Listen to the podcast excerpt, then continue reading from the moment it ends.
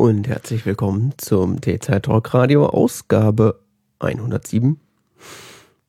Ja, wir wollen auch nicht. Mein Name ist Jan David Gude, mit mir im Studio wie immer Johannes Heimann. Was muss, muss ja, gell? Wir haben den 5. Juni, draußen sind es 10 Grad, hier drin 700. es ist Donnerstag. Mal wieder. Wir haben ungefähr einen Monat nicht gesendet. Da hat der Kompressor eingegriffen. Nein, Doch. da ist die Mate in die Nase gelaufen. Ja. Hintenrum. Du tust doch alles für den Kick, oder? Oh. Das ist mein neuer Klingelton. So einen kleinen Augenblick hatte ich Erstickungsgefühl. Mit Mate-Geschmack. Naja, immerhin. Ein schöner Tod. Wenn ich mal trinken will, dann wenigstens im Markt. Weil ich Witze reißen muss, während ich hier äh, hoch ähm, explosive Stoffe zu mir nehme. Was trinkst du denn? Benzin? Naja, gut, gefühlt besteht das Zeug ja zur Hälfte aus Kohlensäure. Ja, stimmt. Da Gott, ist das eklig, diese Mate-Pampe jetzt auf den Schleimhäuten. Ey, Mann, hast du noch Schleim heute? Du nicht? Weiß ich nicht. Sind schon weggetrocknet. Boah, war es nicht. Gott, ist das heiß. Diese Lampe tut aber auch nichts zu. Das ist ja hier. Nein, Äh, das sind ja Kaltstofflampen. ja, Äh, Stofflampen. Super kalt. Ich friere schon. Das sind Eislampen. Ja, keine Ahnung, wieso ist hier drin so warm ist. Das ist irgendwie schon den ganzen Tag. Ja, ich kam heute, ich kam heute, heute Mittag nach Hause. Ich habe ich, hab gefühlt, ich bin gegen eine Wand gelaufen irgendwie so. Ja, das ist halt, wenn man im Gewächshaus wohnt, ne? Das ist, das ist mir ein Rätsel. Ja, Ich habe heute die Heizung zu Hause angemacht, weil es so war. Echt? Ja. Echt? Gut, ich wohne auch im Gebirge. Ich mache hier dreimal am Tag das Fenster auf, damit sie überhaupt irgendwie erträglich ist. Äh, gut, ich wohne ja auch im Gebirge, das ist ja schon mal was anderes. Ja. Was ihr Gebirge nennt. Deutsches Mittelgebirge. Ja? Ja, Echt? natürlich. Krass. Es waren irgendwie 8 Grad oder so draußen. Es war echt kalt. Oh, 8 Grad, da hat er schon gefroren. Ja. Äh. Hm. Ja.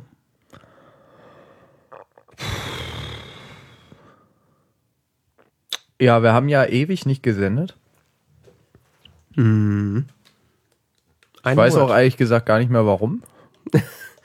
Also einmal hattest du irgendwie eine Prüfung. Dann hatte ich eine Tagung. Irgendwann hatte ich auch mal was an Ohren. Dann warst du, erst warst du krank. Dann hattest du eine, hattest du eine Prüfung. Dann hatte ich eine Tagung. Und noch irgendwas? Weiß ich nicht. Stimmt, die Tagung, gell? Sicher, dass das nur ein Monat war? Mhm. Vor wie zwei oder so. Ich habe heute nachgeguckt. Ja, nee, ich glaub sie, ich glaub sie. Vierter oder dritter oder sowas. Nee, 2. Mai habe ich, die- okay, es ist sogar noch länger her. 2. Mai ist die letzte veröffentlicht worden. Das heißt, sie ist wahrscheinlich irgendwie am 29. oder 30. aufgenommen worden. Also es ist über einen Monat schon. Ja, dementsprechend haben wir auch viele, viele Themen äh, angehäuft, an die wir uns alle nicht mehr erinnern können. Aber wir reden trotzdem drüber, denn das ist das, was Qualitätsmedien äh, ausmachen. Gelle? Gezwungenermaßen über Dinge reden, die ja nicht interessieren. Ja, ja. Guckst du da so hin? Das ist doch auf Ich, deinem das ist überhaupt nicht fokussiert gerade. Ich starr einfach nur so in die Leere. Guck in die Kamera. Du willst YouTube-Star werden. da ist das große Geld zu holen, mein Freund. Ja, allerdings, gell? Ich meine, es gibt in Deutschland sicher schon drei Leute, die von YouTube leben. Also Mehr. mehr? Ja. Vier? Vielleicht 40, 50. Oder noch mehr. Und warum sind wir noch nicht dabei? Wir sind dabei. Mehr Tittenbilder oder was? Mehr Schwulenwitze? Ich glaube, der durchschnittliche 16-Jährige kann sich einfach nicht mit uns identifizieren. Wahrscheinlich. So viel intellektuelles Gequatsche. Naja. Doch mehr Tittenbilder. Wir können ja, pass mal auf, ich mache dann nachher eine, eine Videomontage. Ich klebe dir virtuell ein paar Schneide Titten einfach alle Inhalte raus und mach nur noch die Witze aneinander. Es ist aber eine 2-Minuten-Sendung. Gut, länger ist ein YouTube-Video meistens auch nicht. Best of kommt jetzt auf YouTube. durchschnittliche Aufmerksamkeitsspanne reicht doch auch nur zwei Minuten. Ich mache da mal so Transition mit so wackelnden Brüsten dazwischen. Könnte funktionieren. Challenge Zur accepted. Not kommt's auf Pornhub. Irgendein dicker Amerikaner schreibt sich halt drunter geil. Ah, je. Wer von uns beiden da wohl bevorzugt würde? Was? du meinst, welcher dicke Amerikaner eher auf einen steht? War das deine Frage? Ach ja. Kommen wir zu den Themen. Was für Themen? Ist egal. Wir Egal. dieses Thema nicht Egal. weitersprechen. Diese Bilder. Nobody knows you're a dog on the Internet. Bitte? Nobody knows you're a dog on the Internet. A dog? War es nicht ein Hund? Wie so ein Hund. Gibt es diesen Spruch? Niemand weiß, dass du ein Hund bist. Im Wir Internet. blenden jetzt ein, ein hübsches Bild von einem süßen Eisbären. Ich dachte von einem Hund. Wieso? Was hat das denn mit Hunden zu tun? So geht der Spruch. Und was soll der bedeuten? Dass du theoretisch ein Hund sein könntest, der im Internet Sachen reinschreibt. Und niemand würde es wissen, wenn du Englisch kannst. Als Hund. I have no idea what I'm doing. Immer qualifizierter als die meisten YouTube-Kommentare. Ja, ja schon. Boah. Ja, nee, zu wenig Hitler dann. Hitler. Hitler war für die Hälfte der YouTube-Kommentare ein Volksheld. Ja? Gefühlt schon. Ich weiß nicht. Ich bin noch nicht so dran. Ich auch nicht. Zu den Themen. Einige, du musst jetzt so ein Ding da machen. Ah ja, Entschuldigung. Äh, einige erinnern sich vielleicht, ähm, es gab da mal so ein Social Media Experiment, das nannte sich App.net. Und das wurde jetzt zu Grabe getragen, behaupten einige. Ähm, andere wiederum, die dabei sind, äh, sagen, dass es einfach nur jetzt Open Source wird und äh, keine Mitarbeiter mehr angestellt sind. Also App.net ist jetzt ziemlich genau ein Jahr alt oder gerade so über das Jahr drüber, was seitdem es das gibt. Und wir erinnern uns, das war der 50 Club. Also der, der I had 50 Club. Ja, allerdings. Ähm, Ja, ist doch dann verringert auf 40, ja? ich glaube, es waren 35 Dollar oder sowas dann irgendwann. Ja, ja. Ich glaube, ich bin, ich glaube, ich bin, für, bin ich für 35 eigentlich? Ich weiß nicht mehr. Nee, du bist schon für die dicke Soße reingegangen. Ja, ich weiß es nicht mehr. Du hast es doch. Aber wir haben das dann zurückgekriegt. Ach so. Ja. Die Differenz, die haben, die haben dann, die haben ja dann runtergestuft und die Differenz haben sie dann an die 50 Dollar äh, äh, Leute zurückgegeben. An mich nicht. Doch.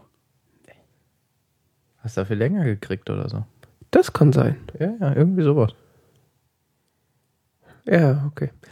Auf jeden Fall gab es das äh, ursprünglich ein Kickstarter-Projekt, eine Social-Media-Plattform mit Bezahl Gedingsel und äh, ohne Werbung und deine Daten gehören dir und so. Und es lief das erste Jahr wohl auch ganz gut. Ich meine, da gab es viele Apps, die das äh, unterstützt haben und äh, der App-Markt darum florierte auch eigentlich für so ein kleines Netzwerk ziemlich. Es gab ja dann am Ende für quasi jede Plattform so einen Client. Und ähm, dann jetzt, wo so die theoretisch hätten die Leute, die äh, dafür das erste Jahr bezahlt haben, fürs zweite Jahr hätten Geld einwerfen sollen, haben zu viele anscheinend kein Geld eingeworfen, was zur Folge hat, dass App.net jetzt nicht genug Geld hat, äh, die ganzen Entwickler, die die Plattform weiter äh, entwickeln und äh, neue Features einbauen, zu bezahlen. Unter anderem ich. Du hast an der Plattform gearbeitet? Nein, ich habe mein, ähm, Entschuldige, ich habe ich hab mich bezogen, ich wollte äh, mich beziehen auf das äh, Du hast nichts mehr zu bezahlt. viele Leute, die nicht da mehr bezahlen. Ich habe meinen Account runtergestuft. Ja. Ähm, Ja, und jetzt ich habe die rausgebracht. sind wir jetzt auf so einem, also sind jetzt auf so einem Status, dass die, der Cashflow reicht jetzt so, um die Server weiter zu betreiben und das so erstmal so am Laufen zu halten. Aber die Entwickler wurden quasi alle entlassen. ne? Tja. Und jetzt schreiben halt alle, dass das jetzt den Bach runtergeht. Was relativ wahrscheinlich ist. Wenn da jetzt nicht irgendwas mit passiert.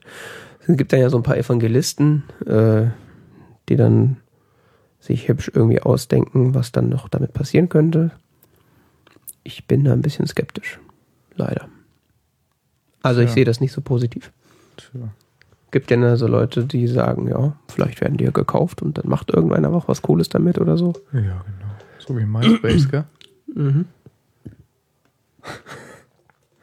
Das wird ja auch damals gekauft. Ja, jetzt ist jemand noch was Cooles mitgemacht und jetzt ist es wieder da, gell? Das Problem ist halt, dass zu viele, äh, dass die hatten halt ein ziemliches Marketingproblem, dass sie nicht erklärt gekriegt haben, was das eigentlich soll. Es war ja den Medien lange einfach nur ein Twitter-Klon. Und äh, es gab auch einfach zu wenig Services, die Ein teurer Twitter-Klon. Oh, weiß nicht, ob der teuer war. Komm, es will doch keiner 40 Dollar für so einen Kram bezahlen. Anscheinend ja schon. das erste Ja, Mal aber eben nicht genug Leute. Es sind sind Ja. viele Leute in diesem Hype aufgesprungen, aber Ja. es anscheinend sch- scheint das Konzept ja nicht zu tragen. Ich finde Ja. ehrlich gesagt 40 Dollar auch schon ganz schön Asche für so ein bisschen Text da hin und her schreiben. Ja. Dafür war es halt auch, äh, wenn, wenn es ein besserer Twitter-Klon gewesen wäre, wäre das so viel Geld gewesen. Aber das war es ja eigentlich nicht. Also die Idee, der, dass es quasi eine Plattform ist, auf die Leute ein Social, Me- ein Social Network quasi aufbauen können. Ja, was war es denn? Ein bisschen Text also, Und dafür sollst du 40 Dollar hinlegen im Jahr? Naja, mein Gott. Also. Tja, Mal abgesehen davon, dass auch sehr viele formuliert haben, äh, äh, also was ich in amerikanischen Blogs gelesen habe, ähm, dass sie meinten, dass ihre Freunde auch damit umziehen und äh, viele halt auch dem Zug nicht aufgesprungen sind und halt bei Twitter geblieben sind und so. Oder anderen Netzwerken. ja. Ich fand das eigentlich ganz, ganz angenehm. Eben weil es auch alles so ein bisschen automatisierbar war. Also aus sich heraus. Ich frage mich ja, was überhaupt so die Zukunft von Social Networks ist. Also es wird zwar immer so gesagt, jo, ja, und das wird mal unsere ganze Welt beherrschen und so. Ich bin mir ehrlich gesagt gar nicht so sicher, Mhm. wie lange dieses Phänomen überhaupt noch unter uns weilt. Äh, Das zum einen oder zum anderen, wie lange. Oder in welcher Form, gell? Also, wie lange die, vor allen Dingen die äh, aktuell bekannten oder großen Social Networks noch unter uns weilen. ja, ja, eben. Mal momentan sieht ja alles danach aus, dass so Twitter und Facebook so die zwei großen sind und das jetzt auch erstmal so eine Weile bleibt. Aber ich kann mir halt auch gut vorstellen, dass halt irgendwann die Leute sagen, oder zumindest die, die Early Adopter äh, Bleeding Edge Elite irgendwann von diesen Networks abspringt. Bei Facebook ist es ja wahrscheinlich schon lange passiert. Und dann sich was anderes suchen.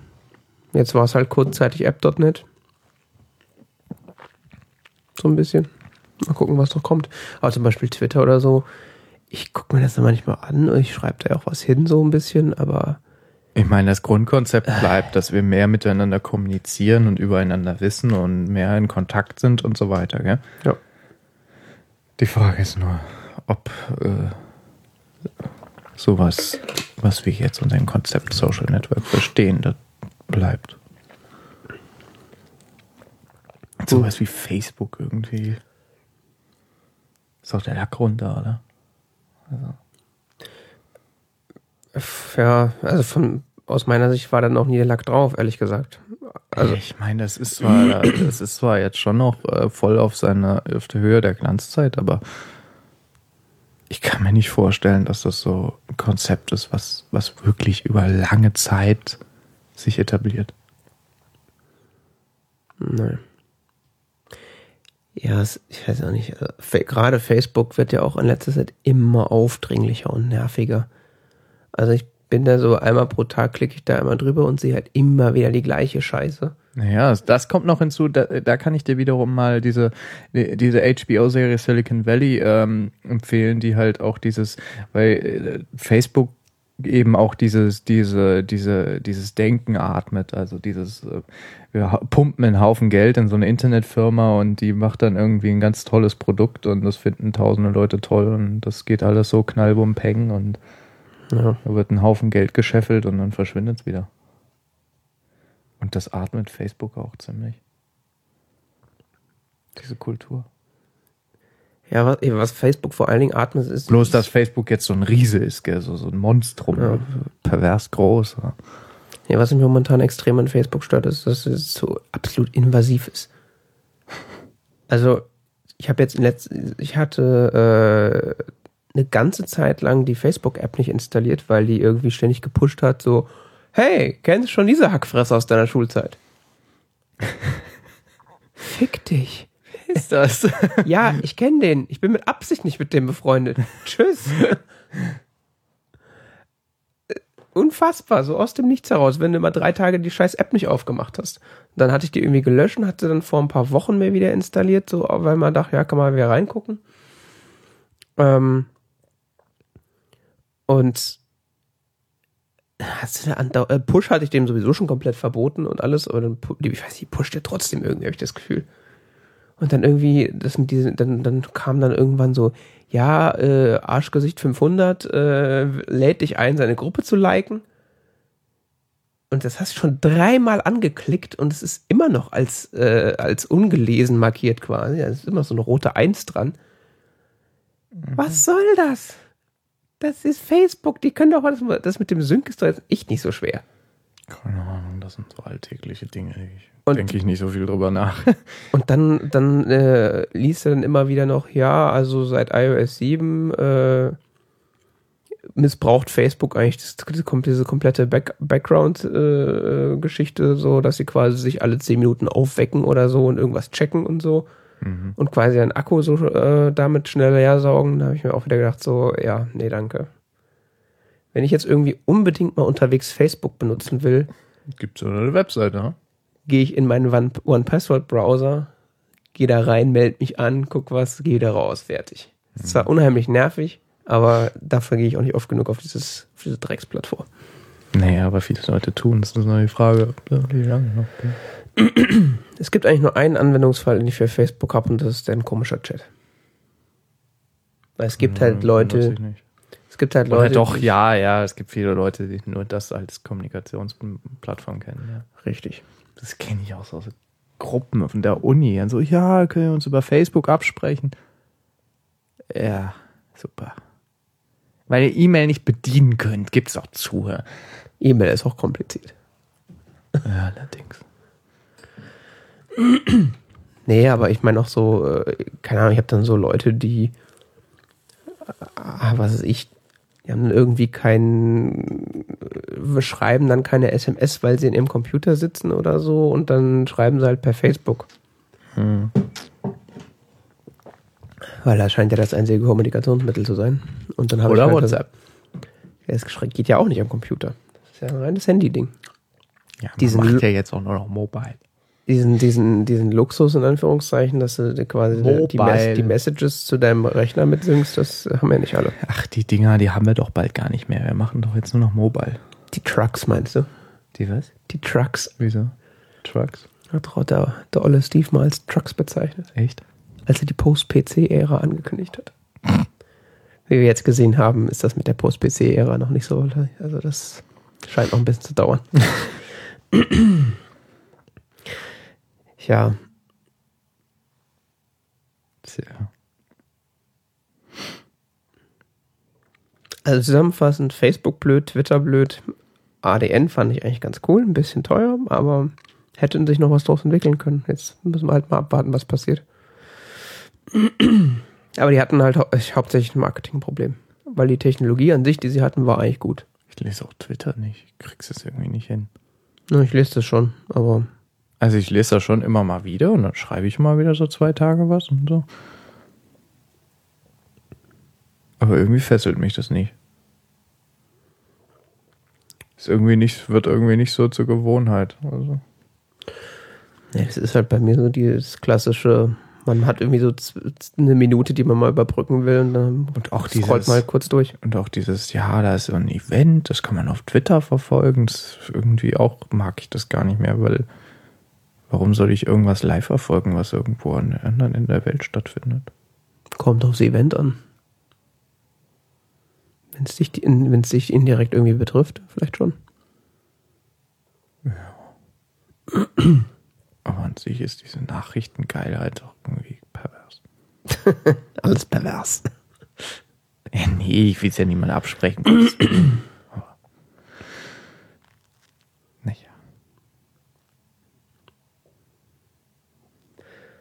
ja, schauen wir mal, was damit noch wird. Hm. Ich hoffe ja, dass da noch ein bisschen was mit passiert. Ich Mit was? mit, mit App.net. App.net. Ja. Also ich hoffe, dass es das jetzt nicht war, weil ich habe da nochmal Geld reingeworfen. Oh ja. Glaube ich. Ja, doch. Ich war da seit Monaten nicht mehr. Seitdem die wieder Geld von mir wollten.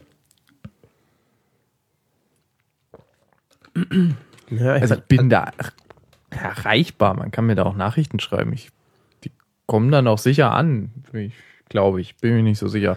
Aber na, zum Beispiel so diesen, den Service, den sie letztens erst eingeführt haben, diesen Broadcast-Service, der dann Push-Benachrichtigungen sendet. der war eigentlich ganz cool. Das war eigentlich eine super Sache. Ja, ich meine, das habe ich ja hier vor wenigen Minuten habe ich die Push-Benachrichtigung geschickt, dass der Stream läuft. Aber die haben echt ein Marketingproblem. Das sage ich ja die ganze Zeit. Ja, schon recht. Wenn da jetzt, wenn da jetzt irgendjemand aufgestiegen wäre auf diesen Zug, also der hat zwei Probleme. Wenn das Account machen war deutlich zu schwer. Echt? Ja. Also wenn du je, wenn du irgendwie jemand bist, der da eine, eine Social Media Anwendung drauf bauen will auf diese Infrastruktur, dann müssen ja alle deine, also angenommen du willst das nächste Instagram da drauf bauen, zum Beispiel, Ja. dann müssen alle deine ähm, deine Kunden oder deine deine Benutzer müssen dann einen App.net Account haben. Ja. Und das versteht erstmal niemand, warum man das braucht. Ach so, so wie äh, ich, ich habe versucht, die Google Apps auf meinem Telefon zu benutzen. Ey, die sagen dauernd, ich brauche Google Account, ey, voll die Scheiße. Genau. Ah, ja, genau. Steht im App Store, sowas finde ich so geil. Ja. Äh, oder damals Ey, als scheiß Google Drive. Will, dass ich Google Account habe. Scheiße, ey. Ja oder So ungefähr. Oder sowas Leute- steht im App Store, das ist famos. oder als damals der der der Netbot Client von den Tabbots rausgekommen ist. Ja, ja, da stand, ja, genau, da stand auch, ein ich brauche da so einen AppNet-Account, was soll denn der Scheiß? Ich will doch Tweetbot nur benutzen. Ja, oder so, hey, wo, wo, wo trage ich denn da meine Twitter-Sachen ein? So, das ist so geil. Ja, oder halt, äh, weil das war ja auch zu dem Zeitpunkt, als Twit, äh, als App.net ausschließlich kostenpflichtig verfügbar war. Da Ja. gab es die kostenlose Account noch nicht. Das heißt, die Leute haben die App gekauft für irgendwie 5, 6 Euro. Ja, um dann festzustellen, ja. dass sie ja noch einen App.net-Account im Wert von 30 Dollar oder 40 Dollar haben müssen. Ja. Da haben dann die, die App-Entwickler angekackt, das ist ja, ist Ja. ja schon ganz schön teuer. Obwohl es in Leuchtbuchstaben drüber stand. Nur verfügbar mit einem Appnet-Account, der Geld kostet. Sonst bitte nicht kaufen. Ja, es kann da blinkend stehen, das ist vollkommen irrelevant. Das kann den Leuten ins Gesicht tätowiert werden. Das will ich nicht verstehen. Das ist halt diese, diese Hürde dafür war halt zu hoch. Da hätten sie eigentlich sowas gebraucht wie WhatsApp. Also du hast ja bei WhatsApp auch einen Account, aber den machst du gar nicht. Das macht, die macht die App für dich alleine mit deiner Telefonnummer. Das ist aber nett. Ja. Ich glaube, ursprünglich war das so, dass deine Telefonnummer deine Benutzernummer war und die E-Mail deines Telefons das Passwort. Deswegen war das alles auch scheiße unsicher. Weil jeder, der deine Telefonnummer hatte und deine E-Mail E-Mail rausfinden konnte, konnte deine Nachrichten mitlesen. E-Mail ist diese E-Nummer vom, Ja. irgendwie so eine Nummer. E-Mail ist so eine äh, Nummer auch bei Telefonen, die die identifizierbar macht. Ja, Oder die sie unique macht. Eine, eine unique Nummer, was auch immer das deutsche Wort dafür ist, die ein Telefon mit sich trägt. global oder einzigartig. du? Einzigartige Nummer, genau. Meistens haben Telefone dann auch noch eine Seriennummer, aber die E-Mail-Nummer ist eigentlich das. Steht die dort drauf? Nee, das ist die Seriennummer. Die E-Mail steht ähm, auch Doch, da drauf. steht die E-Mail. Ja. Da steht die IC und die E-Mail. Und die FCC-ID. Und die Modelnummer. Ja. Und assembled in China. Ja. Die ist aber nett. Assembled by Small Children in China. Wie kann ich behilflich sein? Genau, machst jetzt nochmal Siri an.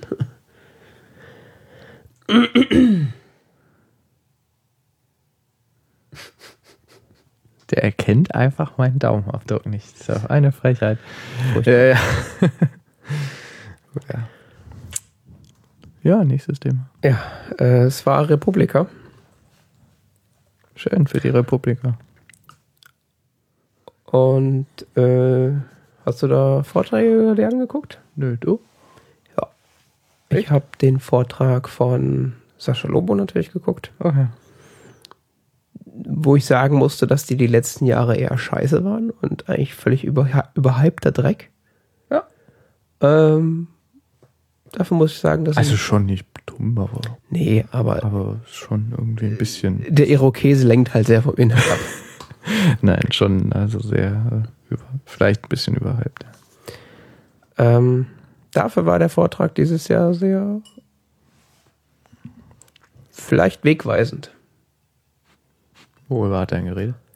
wie momentan äh, die ganze Zeit hat er auch diesmal über den NSA über die Spähaffäre, Skandal, wie auch immer man es nennen möchte, Ich verfolge die Aktivitäten des Lobo nicht so. Ich auch nicht direkt, aber ich sehe immer mal wieder, dass wenn er mal eine Kolumne auf Spiegel Online schreibt, dass die dann immer über, über diesen äh, über die NSA und Snowden-Geschichte geht. Ah ja. Also es ist quasi seit Tag eins das Dauerthema von Sascha Lobo. Und ähm, Naja gut, irgendwer muss ja drüber reden, ja. richtig. Und in dem Vortrag hat er das auch nochmal so kurz zusammengefasst, um nochmal allen so vor Augen zu halten, was da eigentlich passiert ist, äh, so zusammengefasst, weil das, Mhm. das glaubt mir auch alles nicht, dass das alles tatsächlich passiert ist. Ja, und was weiter? Äh, und hat dann halt äh, so ein versucht, so eine Marschrichtung zu skizzieren, was man jetzt tun könnte, um da äh, gegen vorzugehen. Mhm. Und einer der Vorschläge war, das im Grunde über Sprache zu regeln. Ähm, das ist jetzt auch der, das ist der tolle Spruch, das ist der schon des letzten Jahres gewesen, neue Narrativ. Ähm, Was? neue Narrative. Das heißt? Du weißt, was ein Narrativ ist? Ui. Ich benutze das Wort gerne, aber ich habe keine Ahnung, was es eigentlich exakt bedeutet. Steht vielleicht Duden. Also das Schlimme ist, es ist so ein Wort, wo, was ich benutze, was ich auch weiß, was es bedeutet. Erzählend in erzählender Form darstellen, Narrativik, Technik, Theorie des Erzählens. Ja, Narrativ ist eigentlich so eine Art, eigentlich fast so eine Art. Steht nicht im Duden. Ja gut, dann gibt es das Wort nicht. Narrativum, vorwiegend bei der Erzählung verwendetes Tempus. Präteritum im Deutschen. Also es hat tatsächlich was mit Erzählung zu tun. Und zwar, dass halt so, wie eine Story erzählt wird, mit welcher Wertung sie erzählt wird. Ähm, und dadurch eben prägend ist. Also jetzt am Beispiel zum Beispiel des, äh, am Beispiel zum Beispiel. NSA-Narrativ. am Beispiel jetzt von, von so Internetgeschichten wäre zum Beispiel der eine Narrativ, dass Leute das die ganze Zeit blöd finden, weil es ist Internet und Das klaut Daten. das klaut Daten, genau. Ja. Und man erzählt dann halt immer nur die, die, die komischen Geschichten dazu. Und wenn man jetzt einen neuen Narrativ dazu aufmachen möchte, dann hat dann also die Forderung ist quasi Sachen in ein positiveres Licht zu rücken oder in ein anderes Licht zu rücken, indem man anders darüber erzählt als die anderen Leute. Mhm. Und im Grunde ist das auch die Strategie, die Sascha Lobo jetzt da verfolgt. Er hat dann irgendwie so Sachen vorgeschlagen, dass man Leute, die ähm, Überwachung für keine schlechte Idee halten oder Verzerren. die über die Terrorismus äh, an Terrorismus glauben und deswegen meinen, man bräuchte in irgendeiner Form eine Überwachung, dass man die halt, ich möchte jetzt nicht sagen verbal verunglimpft, aber in, zumindest so äh, kenntlich macht durch die Wa- Wortwahl, dass sie halt eben äh, ja, in irgendeiner Form gebrandmarkt sind. Also er hat zum Beispiel solche Sachen gesagt, wie, dass man solche Leute äh, zum Beispiel als, als Sicherheitsesoteriker bezeichnen könnte. Welche Leute? Die da. Die Wen? Bösen. Wer sind die Bösen? Geheimdienste zum Beispiel. Oder die CDU. Was Und die weiß ich. bezeichnet man als was? Zum Beispiel als Sicherheitsesoteriker. Aha. Und das bringt was? Das, Außer Irritation? äh, das ist ja auch schon mal was. Ja, das ist also PR-Strategie und Richtig. Leute halt in irgendeiner Form brandmarken, um ihre grundsätzlichen Aussagen in Frage zu stellen. In dem Fall. Brandmarken. Das ist jetzt meine Formulierung. Ganz tolle Strategie. Man könnte auch sagen, ja, neue Narrative.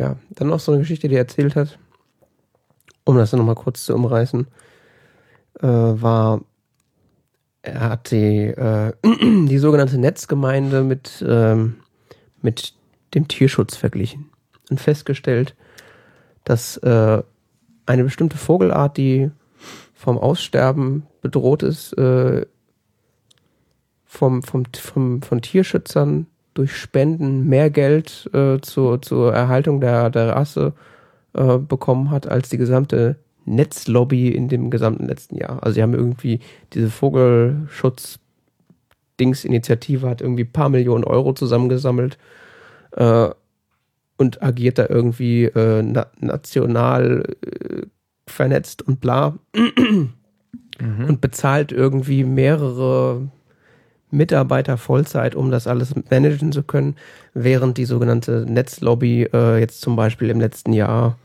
zwei festangestellte Leute hat, die bei Netzpolitik oder die digitale Gesellschaft in irgendeiner Form arbeiten, um in Brüssel äh, Lobbyismus zu betreiben. Ja. EDRI. EDRI? European Digital Rights? Die haben auch irgendwas damit zu tun.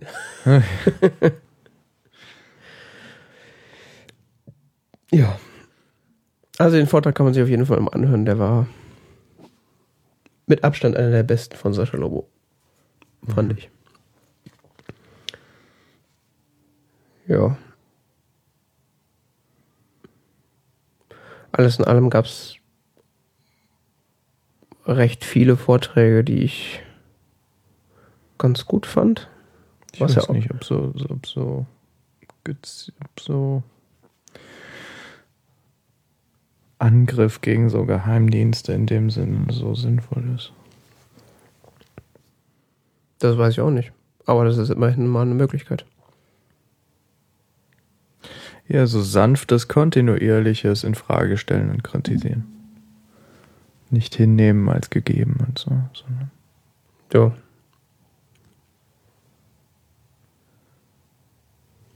Hast du das gelesen von dieser, von den Anarchisten, die Reykjavik äh, kre- regiert haben? Ich habe davon gehört. Dass ich dazu Ja, irgendwas wurde- gelesen habe, wurde- war jetzt übertrieben. Wurde anscheinend, ich weiß nicht, ich habe erst gestern oder so meine Feeds gelesen, also vor ein, zwei Wochen wurde es so rumgereicht in deutschen Social Media Kreisen. Ich bin irgendwie nicht so auf dem aktuellsten Stand, ich lese da nur, dass das irgendwie hängen bleibt. Mhm. Ähm, da ging es darum, dass in, in, in Reykjavik haben die äh, also ungefähr mindestens ein Viertel oder war sogar die Hälfte der Isländer, ich weiß es nicht, ich glaube ein Viertel der Isländer lebt ja in der Hauptstadt. Mhm. Und ähm, Island hatte ja gewisse Probleme, ist nach der Finanzkrise und so zusammengefallen. Mhm. Und äh, das Bürgermeisteramt oder die Regierung der Stadt haben die Anarchisten gewonnen. Mhm. Mit so Forderungen wie kostenlose Badetücher für alle und äh, wir lassen es uns im Amt mal richtig gut gehen und äh, Ja. so, also so total absurde Forderungen oder äh, endlich mehr Vereinigung mit der Landbevölkerung, jeder darf ein Schaf mitbringen und so. Die haben irgendwie über 30 Prozent bei der Wahl gekriegt Mhm. und haben damit das Bürgermeisteramt eingesagt. Ja. Und haben dann tatsächlich äh, vier Jahre, glaube ich, die Stadt regiert. Mhm. Ähm, nach einer Weile dann in Koalition mit den Sozialdemokraten, aber äh, die haben knallhart den Haushalt saniert und sonst was und haben halt so, die haben vor allen Dingen die politische Kultur umgedreht. Weil äh, sie hat gesagt, er ist also der eine, einer von den Lichtgestalten von dieser Partei, der in diesem Artikel da ausführlich porträtiert wurde. Ähm, es, er hat eine ziemlich krumme Biografie, die hin und her ging und so, aber der hat gemeint, er hat ihn, es hat ihn furchtbar aufgeregt, dass im Parlament haben sich alle angeschrien, wie blöd, gell? Mhm. Und danach sind sie zusammen in die Kneipe gegangen. Und gesagt, das war so verlogen. Ja. Das konnte er echt nicht. Und er hat gemeint, er hat sich halt echt so, er hat gemeint, er hat sich so anschreien lassen. Und dann ich so, was sind sie eigentlich so unfreundlich zu mir? Also ich schätze sie sehr, was, was soll das hier, dieser Quatsch und so, gell? Und hat ihn halt so, hat ihm halt so wirklich die Blümchenwiese ausgebreitet, seinen Gegnern, und hat die damit irgendwie so vollkommen bloßgestellt. Mhm. Also er ist auf diese, diese, er hat auf diese, diese sehr aggressiven Angriffe hat er nicht reagiert. Ja. Sondern hat das, hat, hat diese Angriffsenergie ins Leere laufen lassen und darauf eben dann sehr sanft und überlegt geantwortet und hat damit erstmal so wirklich äh, hat damit richtig, richtig Raum gewonnen und in den äh, Umfragen zur nächsten Wahl waren sie irgendwie dann bei fast 40 Prozent woraufhin sie Partei aufgelöst haben. Sie haben gemeint, eine Amtszeit ist genug. Hab keinen Bock mehr. Oh je. Echt faszinierend. Ich meine, das, ich meine, jetzt, ich, ich hab, fand das jetzt interessant im Zusammenhang von politischer Kommunikation, ja. Mhm. Und äh, wenn wir als, als Bürger unseres Landes uns über bestimmte Strukturen unseres Staates und unserer Gesellschaft aufreden, dann ist das politische Kommunikation und politisches Handeln. Ja. Und das ist die Frage, wie man das tut. Wir können jetzt einsteigen auf dieses aggressive Geschreie der, der Innenminister und äh, der äh, des Innenministeriums und der Geheimdienste und das ist überall Terrorismus und alles ist gefährlich und bedrohlich und schlimm und du kannst auf dieses, dieses angespannte und alles ist so furchtbar reagieren, gell? Und kannst jetzt dagegen Spannung setzen, so, oh, das darf aber nicht sein und so. Mhm. Oder nimmst du das erstmal ganz gelassen und stellst das so grundsätzlich in Frage. Das ist nur so eine Überlegung, ist jetzt nicht sonderlich ausgeführt. Das ist nur Ja, ich äh, kann das durchaus nachvollziehen. Das Problem, was ich da nur sehe, jetzt in dem speziellen Fall, ist äh, verglichen mit, diesem, mit der Island-Geschichte, äh, ist, dass wenn man da jetzt dasteht und das, äh, diese Aggression ins Leere laufen lässt und das erstmal ziemlich gelassen sieht, ändert sich halt nichts. Weil, wir, weil letztendlich bist du in keiner Das hat damit Machtposition. nichts zu tun. Das ist, äh, ja klar, das meine ich nicht ins Leere, mit ins Leere laufen lassen nichts zu tun. Ich meine, wir reden ja auch drüber. Ja. Aber viel Geschrei bringt auch nichts. Ich glaube, Geschrei ist da gar nicht so äh, das Thema. Aber was jetzt bei der Viel ange aggressives Angegehe von wegen, das geht überhaupt nicht und das darf nicht sein und sonst was, das bringt alles nichts. Das ist das Regen, da regt man sich nur sehr viel auf und es ist ja, ja, trotzdem, klar.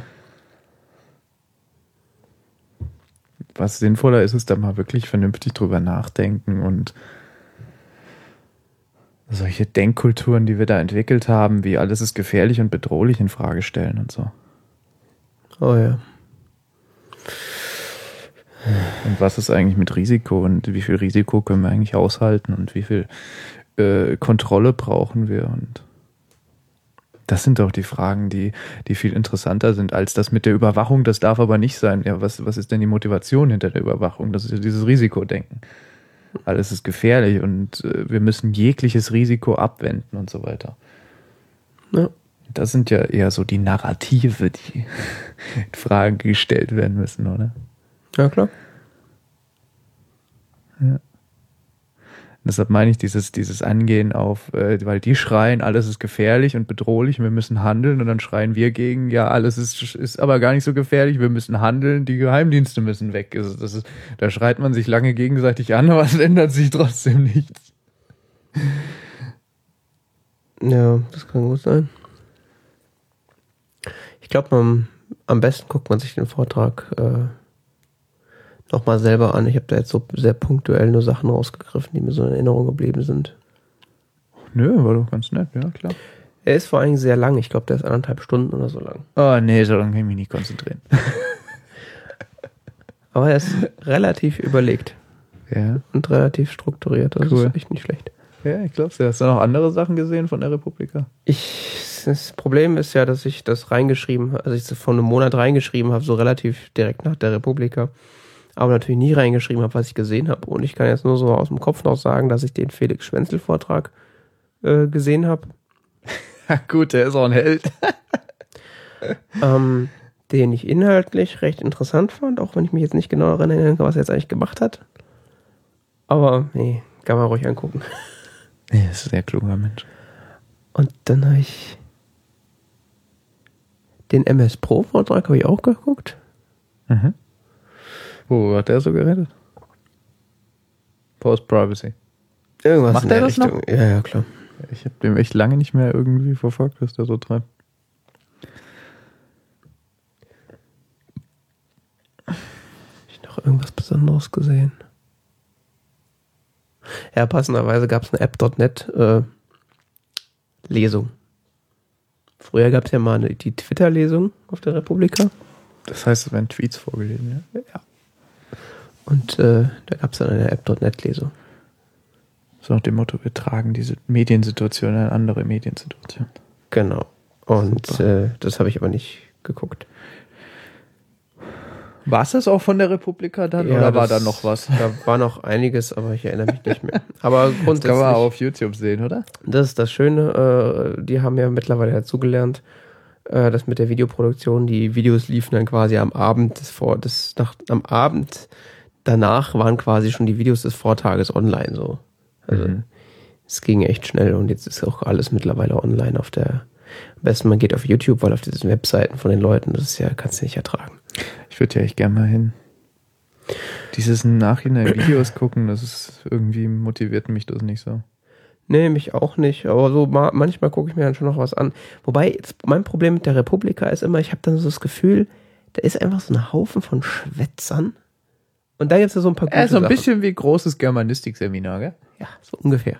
Gibt so einen Haufen von Schwätzer und ein paar haben den Text wirklich gelesen. Und äh, es kommt auch, glaube ich, immer auf die auf das Jahr an. Also zum Beispiel letztes Jahr dachte ich so, Gott sei Dank bin ich ja nicht hingegangen, ist ja nicht zu ertragen. Und dieses Jahr denke ich so, ach, eigentlich wäre es ganz cool gewesen. Ja, aber Berlin ist halt schon weit weg, gell? Ja. Ach, das ist gar nicht mehr so das Problem, das ist mehr so ein Motivationsproblem, weil es gibt ja die Vorträge auch im Netz. Nee, ich meine nur, ich, es, ich, mit so einem studentischen Budget muss man so eine Reise ja auch erstmal finanzieren, gell? Also Ja, inklusive Unterkunft und äh, so weiter. klar. Ja, ja. Schöne Sache, dass es sowas gibt. Ja. Immerhin. Wobei es gibt ja einige Konferenzen, aber dass wir sowas Schönes in Deutschland haben, finde ich echt cool. Das war vollkommen fern jeglicher Fragen, ob das wirklich, ob die Qualität der, der, der Inhalte immer top ist oder nicht. Das, das haben die Veranstalter ja nicht im Griff, gell? Aber die Idee und dass es tatsächlich durchgeführt wird und dass es so eine Resonanz empfängt und so weiter, finde ich toll. Also das ist schon echt gut. Ja, das ist quasi das, was der, was dem, dem, Ha- dem, äh, dem Hacker sein Kongress ist, ist dem Internetnutzer und, und äh, Entrepreneur äh, seine Republika. Ja, irgendwo muss doch mal über so Fragen nachgedacht werden. Und es ist so toll, Ja. dass es über solche Forschungskongresse oder so weiter, die meistens in sehr begrenztem Rahmen stattfinden und dann Ja. sehr abstrakt sind und sehr äh.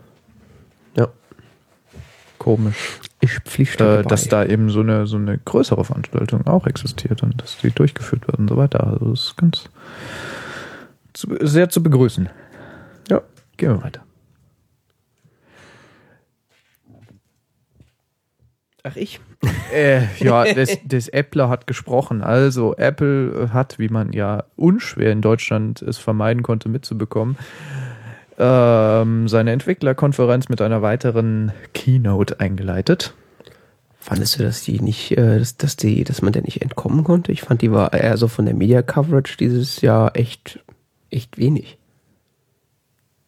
Ich, ich habe irgendwo gelesen, selbst also Spiegel Online und so weiter berichtet über sowas und irgendwo Ja, war Spiegel auch was in Online Tagesschau oder so hab ich gelesen. Spiegel Online Ich habe es nicht ja, live gesehen, aber ich habe aus dritten Stellen gehört, dass es wiederum wenn Tim Cook Durchfall hat, schreibt Spiegel Online darüber. Ich meine, es ist zwar die inkompetenteste Netz- und Technik, äh, Oh, ich, du, ich habe heute Morgen einen Artikel auf Spiegel Online gelesen. Das so Selbst alle schuld. sechs Monate mal. Gell?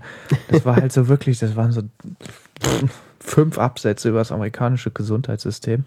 Und da standen also 4000 Kommentare drunter. Gell?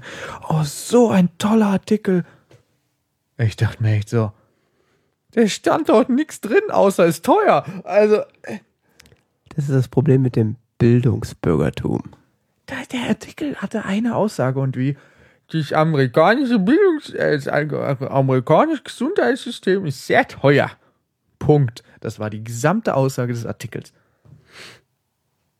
Nee, immerhin, dafür musste ein Germanist lange studieren, um auf Und wie schlimm das alles ist und wie furchtbar das alles ist und dass deshalb irgendwie das Abendland zugrunde geht und keine Ahnung, also sehr absurd. Keine Hintergründe, kein Nichts, gell? Null, keine Zahlen. Nur so ein bisschen ge ge Geschwätz, gell? Und dann darunter ta- tausende Kommentare. Ja, also endlich sagt es mal jemand und so weiter, gell? Und, und wir in Deutschland, wir können ja doch ganz toll froh sein mit unserem, was wir ja und, und also wirklich so eine Reihe von Zuständen. Äh, Anfängerfehler. Liest bei Spon nur die Überschrift. Das tut meistens schon das weh hätte genug. wahrscheinlich schon gereicht. Das Ja. tut meistens schon am Der meisten weh. Text drunter hat nichts mehr weiter dazu beigetragen. Ach ja, ich finde es immer geil, wenn Leute auf Spon verlinken. Warum? Keine Kann man doch in einen Satz zusammenfassen, oder? ja, wahrscheinlich ist das jetzt schon wieder arrogant. Ja, natürlich, das ist arrogant, aber vielleicht auch zu Recht. Ähm, auf jeden Fall, wenn irgendwie irgendein Apple-Employee da irgendwas sagt, dann schreibt Spon normalerweise drüber, auch völlig unreflektiert und bescheuert und meistens irgendwie, Apple Employee hat gesagt. nee, meistens Apple-Employee sagt, ja, wir haben auch immer sehr viel zu tun. Ah, Sklavenhandel, ah, arme Kinder in China. Okay. Ja gut, das ist halt wie letztes Mal, Dozenten sagen, es ist halt Journalismus, gell? Die müssen nicht irgendwie Quellen liefern oder so, die können das einfach mal behaupten. Und dazu dann eine Die dann, sind nicht so gezwungen wie wir Historiker, weißt du, die müssen das nicht belegen. Da gibt's dann so äh, erst A, Sklavenhandel, alles schlimm bei Apple und dann so noch eine Klickstrecke zu den schönsten Apple-Devices. Ja, ohne Klickstrecke geht nichts, gell? Schön, das schön, beste Wort ist immer noch Klickstreckenjournalismus. Jetzt 30 Bilder von amerikanischen Krankenhäusern. genau. Äh, aber wir wollten eigentlich Äh. über Apple reden und die WWDC. Entschuldigung. Und wir sind auf, äh, Ja, ich, ich hatte das, es war mir halt so im Rahmen von, von, von Mediencoverage aufgefallen. Also anscheinend scheint ja dieses Zwischen mit äh, WWDC oder mit Apple Keynotes, das ist ja schon so ein größeres Ding. Es wird ja schon breit wahrgenommen irgendwie, oder? ja, das ist keine Frage. Nur äh, fand ich, dass es dieses Jahr tatsächlich weniger war als sonst. Was allerdings daran liegen kann, dass es keine neue Hardware gab. Ja. Weil äh, so mit Software, das verstehen die Leute nicht, dass das 90% der Experience ist. ich fand diese Keynote, also von Inhalt her, fand ich die unglaublich faszinierend. Ja, also das war echt äh, ein Feuerwerk, der, also auch von der Masse her, da wurde eine Menge Holz abgeschossen. Wobei ja sehr kritisiert wurde die Witze Ja. und die Demos. Ja. Ja, kann ich verstehen, aber kann ich auch auf der anderen Seite Apple verstehen. Also das Problem ist ja, das ist ja eigentlich eine Entwicklerkonferenz. Das heißt, eigentlich sitzen da Leute, die wissen, wie alles funktioniert und äh, denen braucht man da eigentlich nicht viel erklären.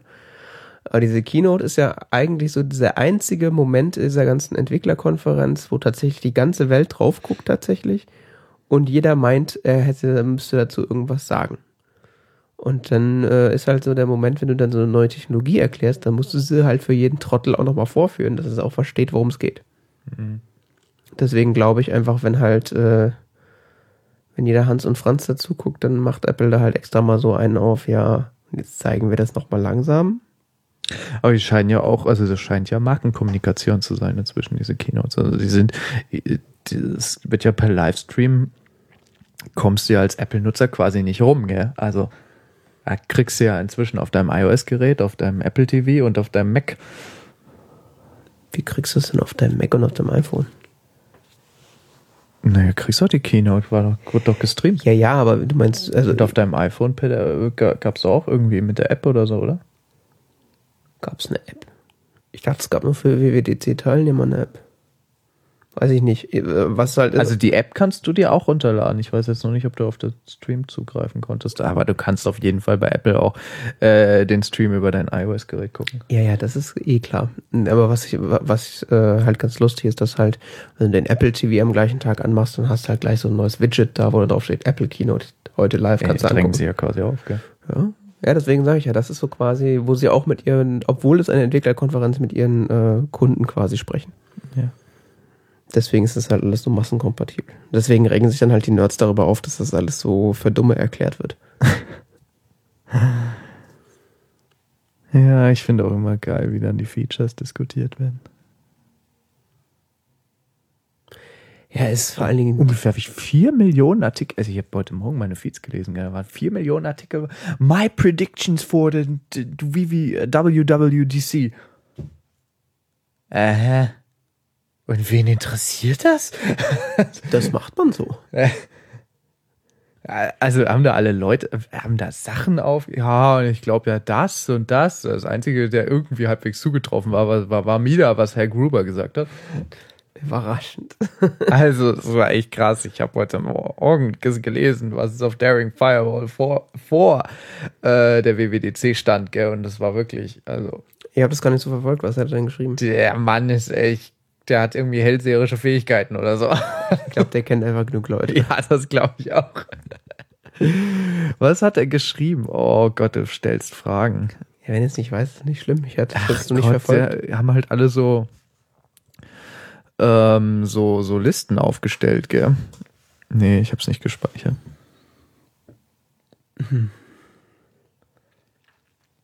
Und er hatte halt relativ genau, also nicht alles, was sie gesagt haben, natürlich äh, dargestellt, aber hatte die Punkte, die er vorausgesagt hat, die wurden auch so ungefähr alle erfüllt. Wohingegen andere Leute so vorher gesagt haben, ja, und die Smartwatch und sonst was und so Quatsch, gell? Und Diese Smartwatch kann ich mir auch nur aufregen, ey. Und was jetzt natürlich diskutiert wird, was waren die möglichst innovativsten Elemente der, der ganzen Show? Da müssen wir halt erstmal klären, was Innovation eigentlich ist. Ja gut, da muss ja nur Herrn Christensen lesen oder so. Wer? Clayton Christensen? Wer ist das? Innovators Dilemma? Er ist so ein, so ein, so ein, so ein Denker. Ach so, ich dachte ein Analyst. Ja, oder Analyst oder BWLer oder wie du das nennen willst. Manage, Management. Also Leute, die ich normalerweise ignoriere. Der hat äh, darüber geschrieben, über Innovation und so weiter. Business Administration, ja, BWL. Er hat so eine dreiteilige Buchserie über Innovation geschrieben. Mhm. Ist jetzt aber nicht sehr innovativ. Doch, Papier. Grundlage gelegt für äh, relativ viel, was so in dieser Silicon Valley äh, oder in dieser Silicon-Szene da so rumschwirrt an Gedankengut. Mhm. Hat er ja formuliert. Ähm, naja.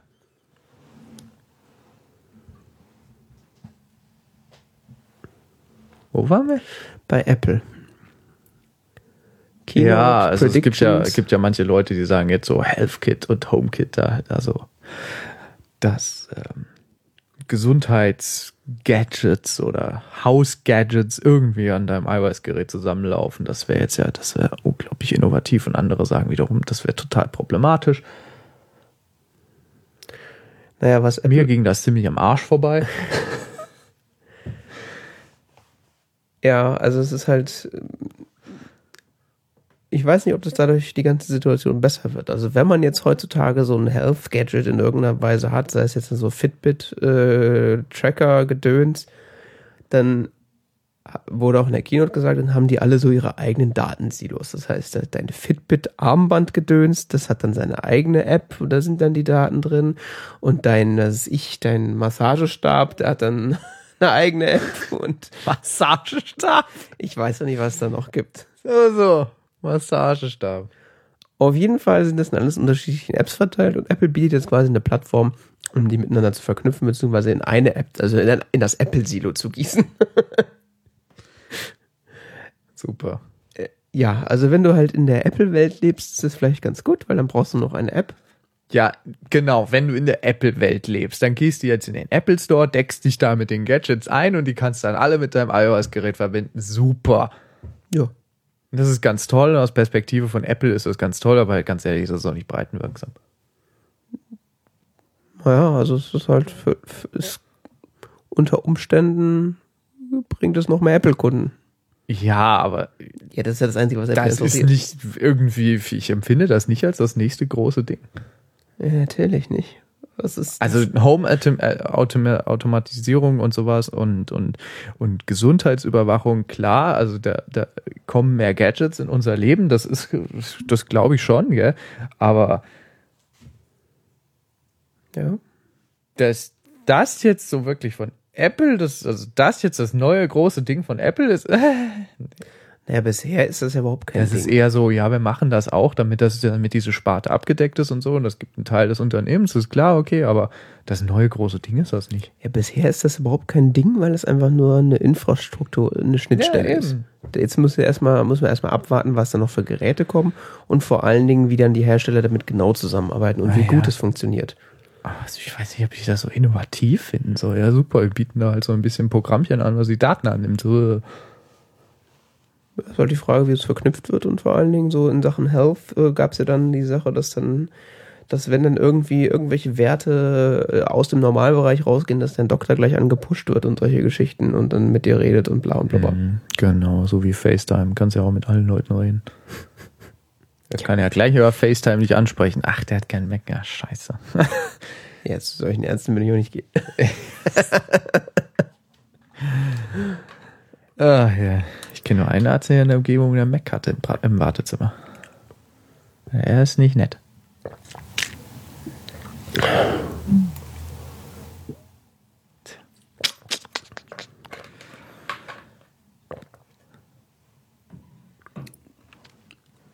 Ja, ich glaube auch nicht, dass also dieses Was, was kontrovers diskutiert wurde, war ähm, auch diese Sache mit ähm, SMS und Anrufe, äh, die äh, auf dem Mac weitergeleitet werden. Also dass man am Mac äh, jetzt auch SMS schreiben kann und ähm, äh, dann schreiben können wird, äh, beziehungsweise Telefonanrufe vom Mac aus tätigen kann und äh, annehmen kann äh, über das iPhone umgeleitet.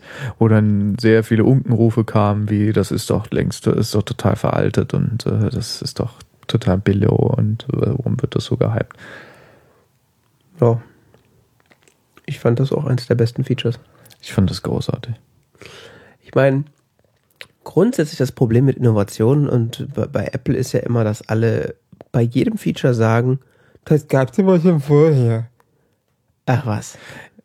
Ja, und überhaupt äh, wurde jetzt auch in diesem Sinne, was, was ich jetzt gesagt habe, von, von Telefon und äh, also dieses, wo ja sehr viele Befürchtungen haben, ist die, ist die Zusammenführung von iOS und, und, und OS X, wo dann so gesagt wird, ja, und dann müssen wir, weißt du, so, so Befürchtungen existieren, dass ähm, Apple das, das, das, das äh, Notebook-Betriebssystem, beziehungsweise das für, der, also das für Macs das Betriebssystem so umbaut, dass es eben ein mobiles Betriebssystem wird, was natürlich totaler Quatsch ist, aber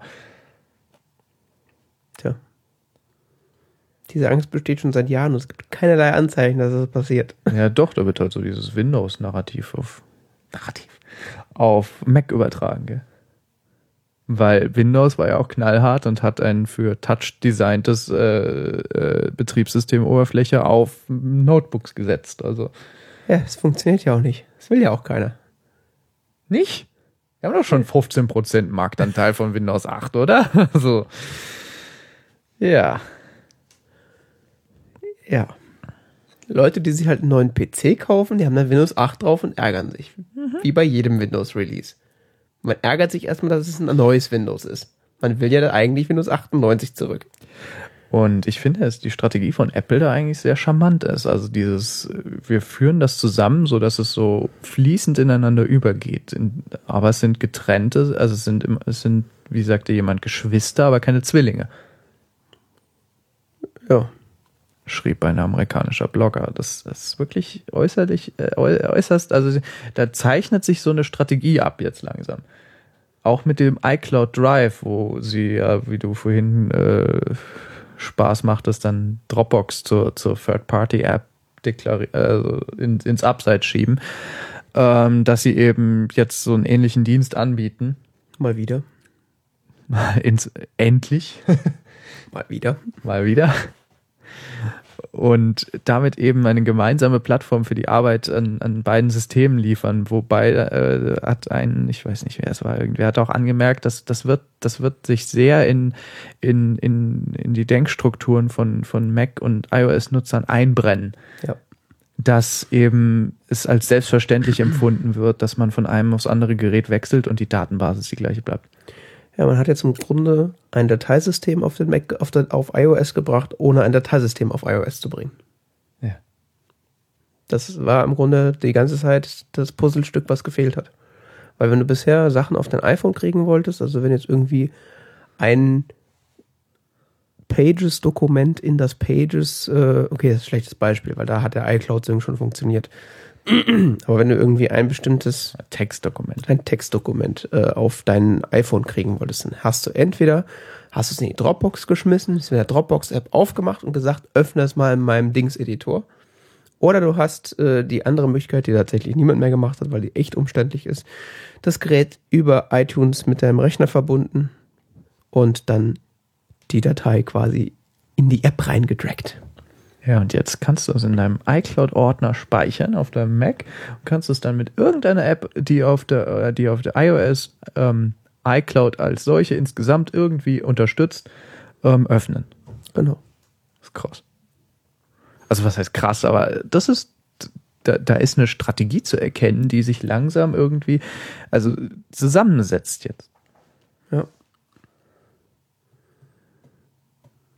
Und vor allen Dingen ist jetzt iCloud äh, dadurch über den Finder richtig erreichbar, weil bisher war ja iCloud immer so, deine Dokumente sind da irgendwie, aber du siehst sie nicht. Ja, die haben halt erstmal so dieses iOS-Paradigma auf, auf macOS übertragen, gell? Und jetzt machen sie es genau umgekehrt. Jetzt übertragen sie die macOS, also sie hatten ja, du hast Pages geöffnet und in Pages hast du dann deine Pages-Dokumente in der iCloud gesehen, gell? Ja. Und jetzt haben sie es umgekehrt. Jetzt geht ja sehr viel auch vom, vom, vom Mac geht jetzt wieder auf iOS, gell? Auch so mit dieses, dass die Datensilos jetzt miteinander reden können und so, gell? Ja. Das ist schon, da ergeben sich interessante Entwicklungen. Höchst interessant. Jo. Und weil es irgendwie in Deutschland nicht so berichtet wurde, was jetzt gar nichts mit der Keynote zu tun hat, was, was ich, worüber ich vor zwei Tagen gestoßen bin, ist, dass äh, Apple seine, seine, seine Aktien teilt. Splittet. Ja, sie machen einen sogenannten Stock-Split jetzt im Juni, sogar noch. Ähm, das heißt, sie teilen äh, alle ihre Aktien durch sieben, wenn ich es richtig gesehen habe und richtig in Erinnerung. Mhm.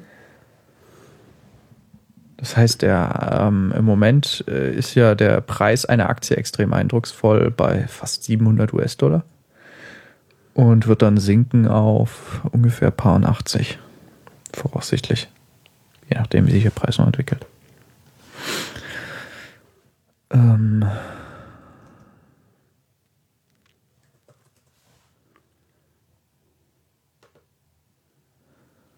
Wo steht denn die Google-Aktie gerade? Also es, es gibt so ein paar Dinge, Ja, Die- 564. Ja, die werden dann äh, interessanterweise einen ganz anderen Aktienkurs haben. Also schon 861 Millionen Aktien gibt es. Wow. Gut schön viel.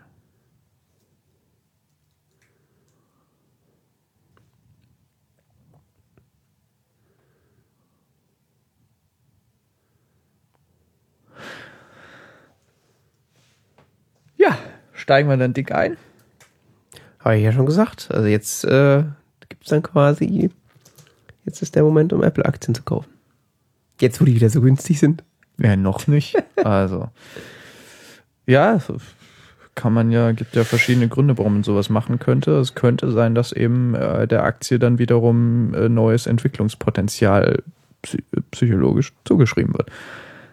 Ja. Beziehungsweise die offizielle Darstellung ist, dass eben mehr Menschen die Möglichkeit bekommen, am Apple teilzuhaben, Großartig. weil eben die Zahl der Aktien erhöht wird. Ich kaufe lieber ein iPhone anstatt eine Aktie.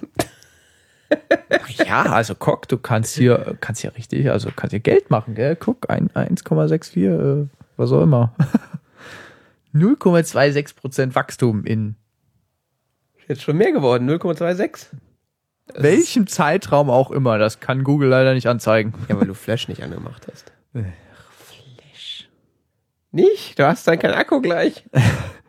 Verrückt. Ja, und in welchem Zeitraum sind jetzt die 0,22? Hä? Weiß ich das jetzt? Ist doch egal. Naja. Du verstehst das alles nicht.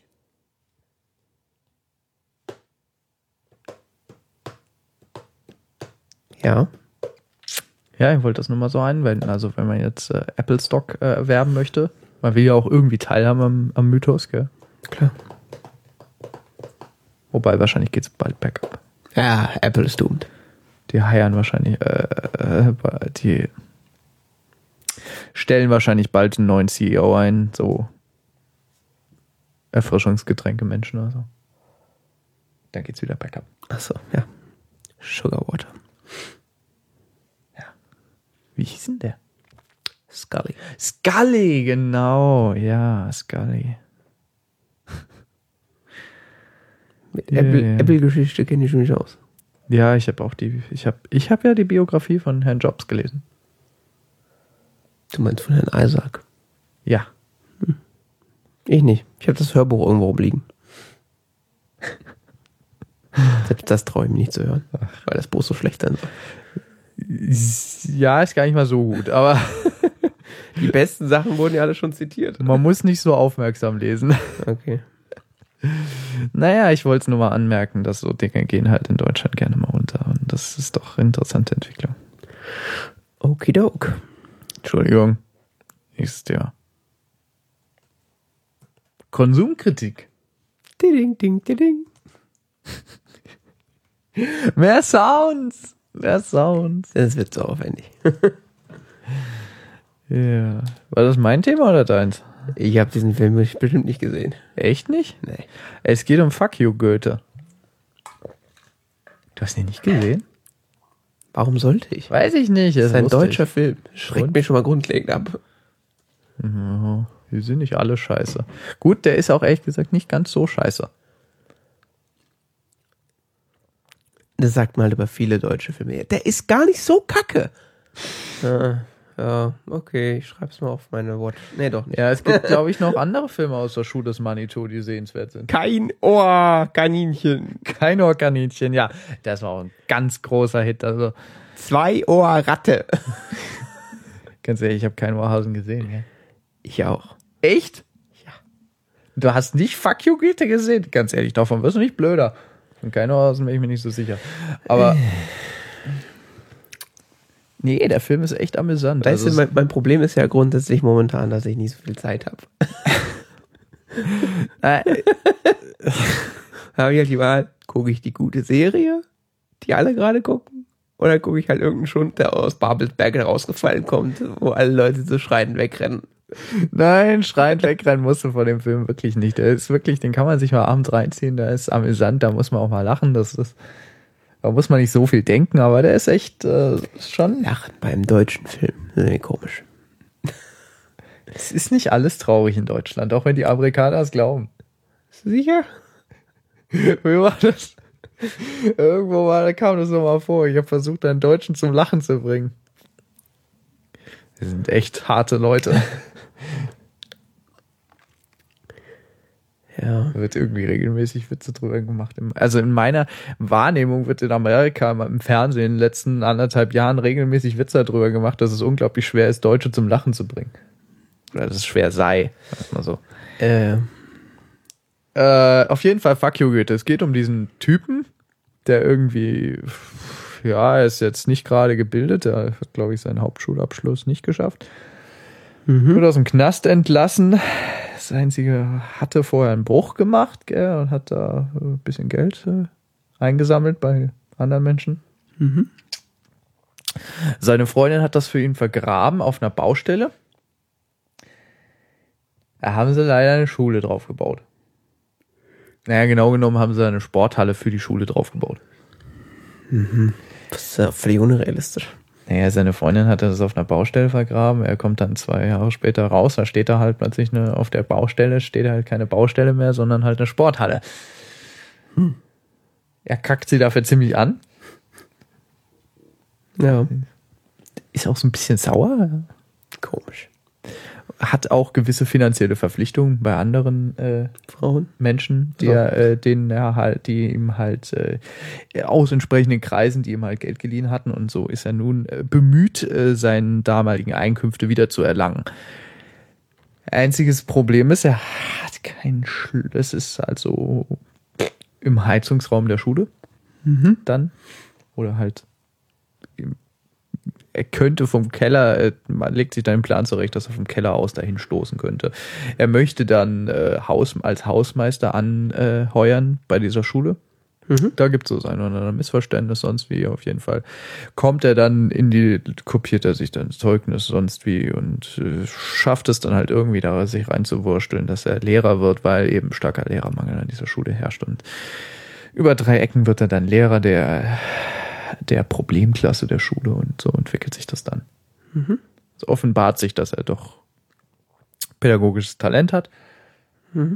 Und ähm, der Film ist ganz amüsant, weil er eben dann die Schule, äh, weil er da eben gewisse Wirkung auf diese positive Wirkung auf diese Klasse hat und so weiter und wie er das gestaltet ist äh, sehr interessant gemacht äh, und äh, es wird halt so ein bisschen das Schulsystem in Deutschland äh, aufgegriffen und ja paar Witzchen gemacht. Das ist also ein bisschen anarchisch und äh, ein bisschen Liebesgeschichte ist auch dabei. Überraschend. Eine Liebesgeschichte.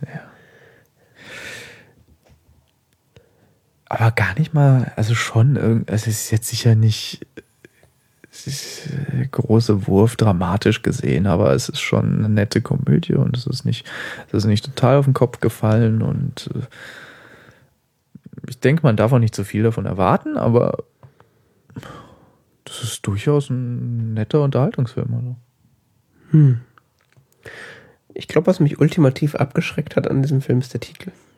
Und zwar nicht die Aussage des Titels, sondern die Schreibweise. Ja, die bezieht sich wiederum auf diese Chaosklasse, beziehungsweise auch auf seine eigene vollkommene Unfähigkeit. Eben das Titelhelden, der eben auch überhaupt keine Schulbildung hat und äh, vollkommen versagt hat, was die Hintergründe davon wiederum äh, eben auch äh, am Rande im Film halt offenbar werden und das sind eben auch, wo halt auch gewisse Versa gewisses Versagen des deutschen Schulsystems angeprangert wird. Ach ja, ich meine, okay, man darf dem ganzen, dem Film jetzt auch nicht zu große politische Dimension äh, zuordnen, dafür ist er ein bisschen zu eindimensional, aber äh, das spielt durchaus auch eine Rolle. Und es geht eben auch vor allen Dingen um diese Chaosklasse, die eben auch den Schulabschluss da drohen zu verpassen. Okay. Ja, Ich weiß nicht, dieser Titel, der wirkt halt irgendwie so. Ach ja, er ist dann übrigens Deutschlehrer. Okay. er, äh, ich meine, Fuck you Goethe ist ja irgendwie so ähm, Auflehnung gegen das Bildungsbürgertum, weil man muss ja Goethe gelesen haben und so. Man ist ja, Ja. ganz intellektuell. Aber diese Schreib Schreib... vernünftig, oder? Nein, das ist ja auch nicht mein Problem. Mein Problem ist diese Schreibweise. Es sieht quasi so aus, als hätte man die Person, die das schreibt, so unfassbar dämlich darstellen ist zu schon ein wollen. bisschen pseudolustig, ja, ist schon recht.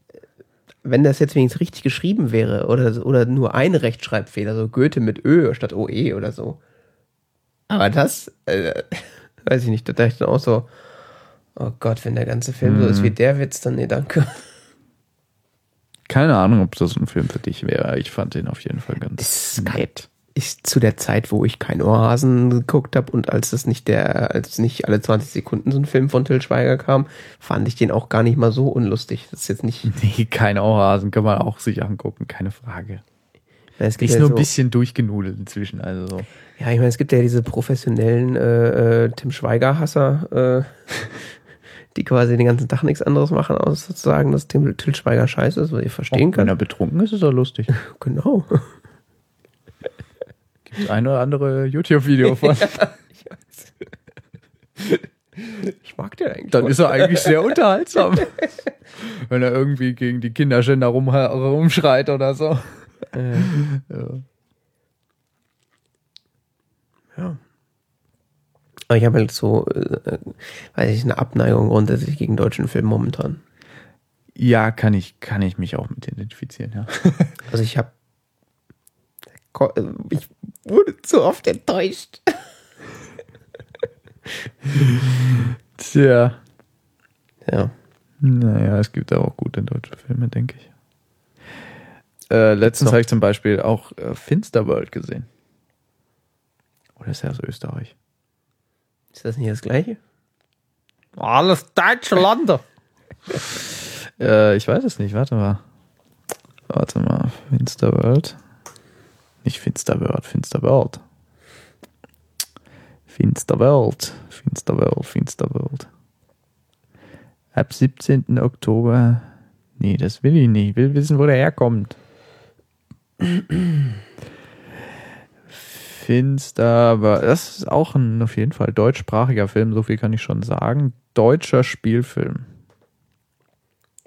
Heißt es das? Deut Deutsch, Deutschland, Deutsch, alles sehr deutsch. Na dann.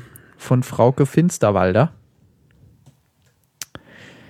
Es ist sehr absurd. Den letzten deutschen Film, den ich gesehen habe, den ich echt für gut befunden habe, war Der Untergang. Ich weiß nicht, der Untergang hat mich irgendwie nicht so. Den fand ich viel zu pathetisch. Ja. Ja, der war schon gut. Also der, der spielt schon toll, aber irgendwie. ist-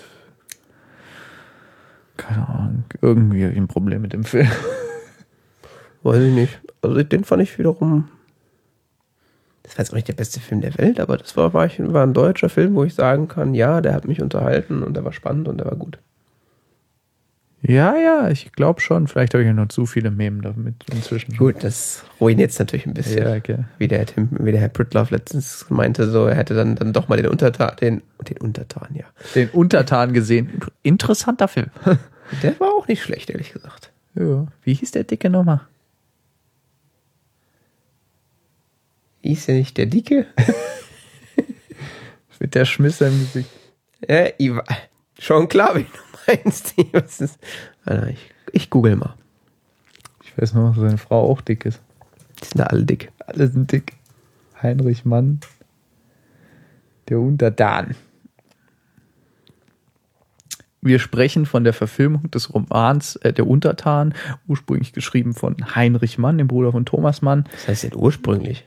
Ja, das Buch ist geschrieben von Also, Heinrich Mann. Äh, es geht um einen äh, Dietrich Hessling, Dietrich Hessling. ein, ein mein typischen Menschen des Deutschen Kaiserreichs. Sehr amüsantes Buch und äh, sehr absurd und äh, für viele Menschen wahrscheinlich unglaublich langweilig, aber Was? keine Ahnung. Der Film war ganz lustig. Das ist das beste Buch und der beste Film, den ich je gesehen habe. Echt? Ja, klar. Ja, Dietrich es Hessling, halt- deutscher Volksheld. ich glaube, ich soll das Buch nochmal lesen. Dietrich Hessling ist halt sehr nationalkonservativ eingestellt und ähm, Hessling ist obrigkeitshörig, feige und ohne Zivilcourage. So, ja, so kann man es auch nennen. so würde ich das jetzt nicht sehen. Ist halt ein aus unserer heutigen Perspektive schwierig zu ertragende Person.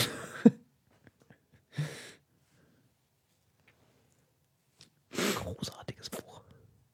Sollte ich vielleicht nochmal lesen. Ach, schau an, die Frau Finsterwalder ist die Frau vom Herrn Kracht. Ja, so Popkultur. Ja, alles eine popkulturelle Scheiße. So ungefähr fühlt sich auch der Film Finsterworld an, den ich übrigens empfehlen kann. Wie hast du den denn schon gesehen? Er steht, der kommt erst im Oktober im Kino. Nee, 2013. Ach so.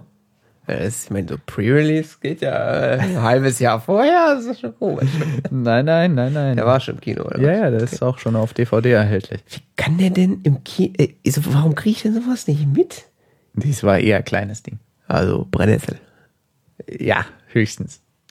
Zur Information, Brennnessel ist hier so ein Lokalkino Ein mit ungefähr vier Sitzplätzen oder so. Ein ausgewähltes Programmkino für den. Äh, Gehobenen Geschmack und die Schulklasse. ja. Ja, die Corinna Karfusch spielt mit und äh, die anderen kennen wir alle nicht.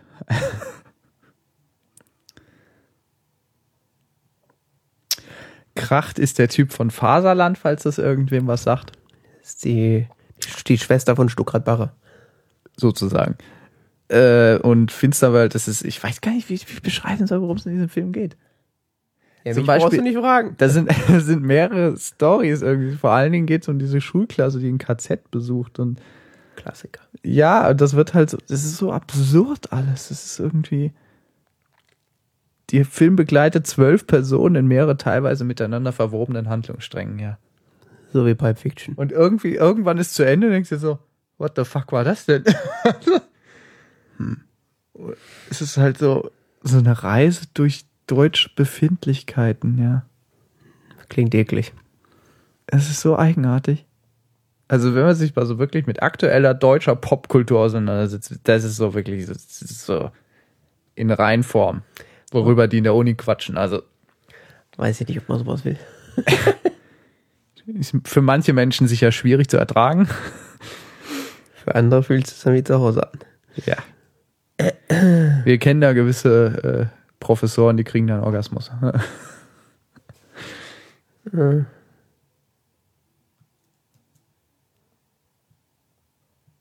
Guck nicht so. Ich bin ja nur spannend. Äh, gespannt, was du da treibst. So, sollen wir weiterreden? Möchtest du mal über was reden, oder? Oh ja, ich kann mal kurz dazwischen springen. Äh, wo fange ich denn Nehmen wir mal das? Kopier mal was nach oben, dann spreche ich drüber. Alles klar. Ja, bitte? Fahren Sie fort. Fahren, äh, Moment, Moment. Jetzt. Rainer, fahr ab. Die Serie Broadchurch wurde hier schon mal von Johannes vorgestellt. Ähm, und die habe ich jetzt auch gesehen und ich dachte, ich verliere noch mal ein paar Worte dazu, weil äh, die Serie tatsächlich ähm, erwähnenswert ist, auch ein zweites Mal. Ach ja. Ja. Er hat sie jetzt auch gesehen. Das sagte ich bereits. Da habe ich nicht zugehört. Du Äh, glaubst doch nicht, dass ich die ganze Zeit zuhöre. Das trägt doch Ja. keiner. Wir quatschen hier fast zwei Stunden lang. die ganzen zehn Sekunden, die ich jetzt gerade geredet habe, das erträgt ja keiner. ja, ab und zu muss ich hier mal eine gedankliche Pause einlegen, ja. Ja, ähm, um das Kann auch mal mal kurz rausgehen oder so. Ich glaube, ich muss gleich mal rausgehen. Können wir mal durchlüften. Ja, ja mal Musik machen, Musik einspielen. Ne? ähm, um das nochmal so in Erinnerung zu Wir rufen. gehen noch mal schnell zur Tanke. Genau. Lassen Sie, wir lassen den Stream so lange laufen. Also, ja, genau. kommen wir in einer Stunde wieder. Das müssen wir echt mal machen. Einfach so als Kunstaktion. Wir lassen die Katzen rein, Ja. die streicheln dann die Mikrofone. Ja. Ja, ist dann so, hast dann so eine Stunde so, ist so irgendwann mittendrin mal so. so von weitem.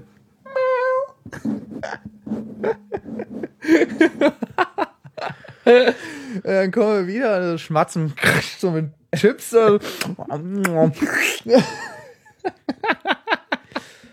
Ja. ah, wir müssen viel mehr Experimente mit diesem Audiomedium machen.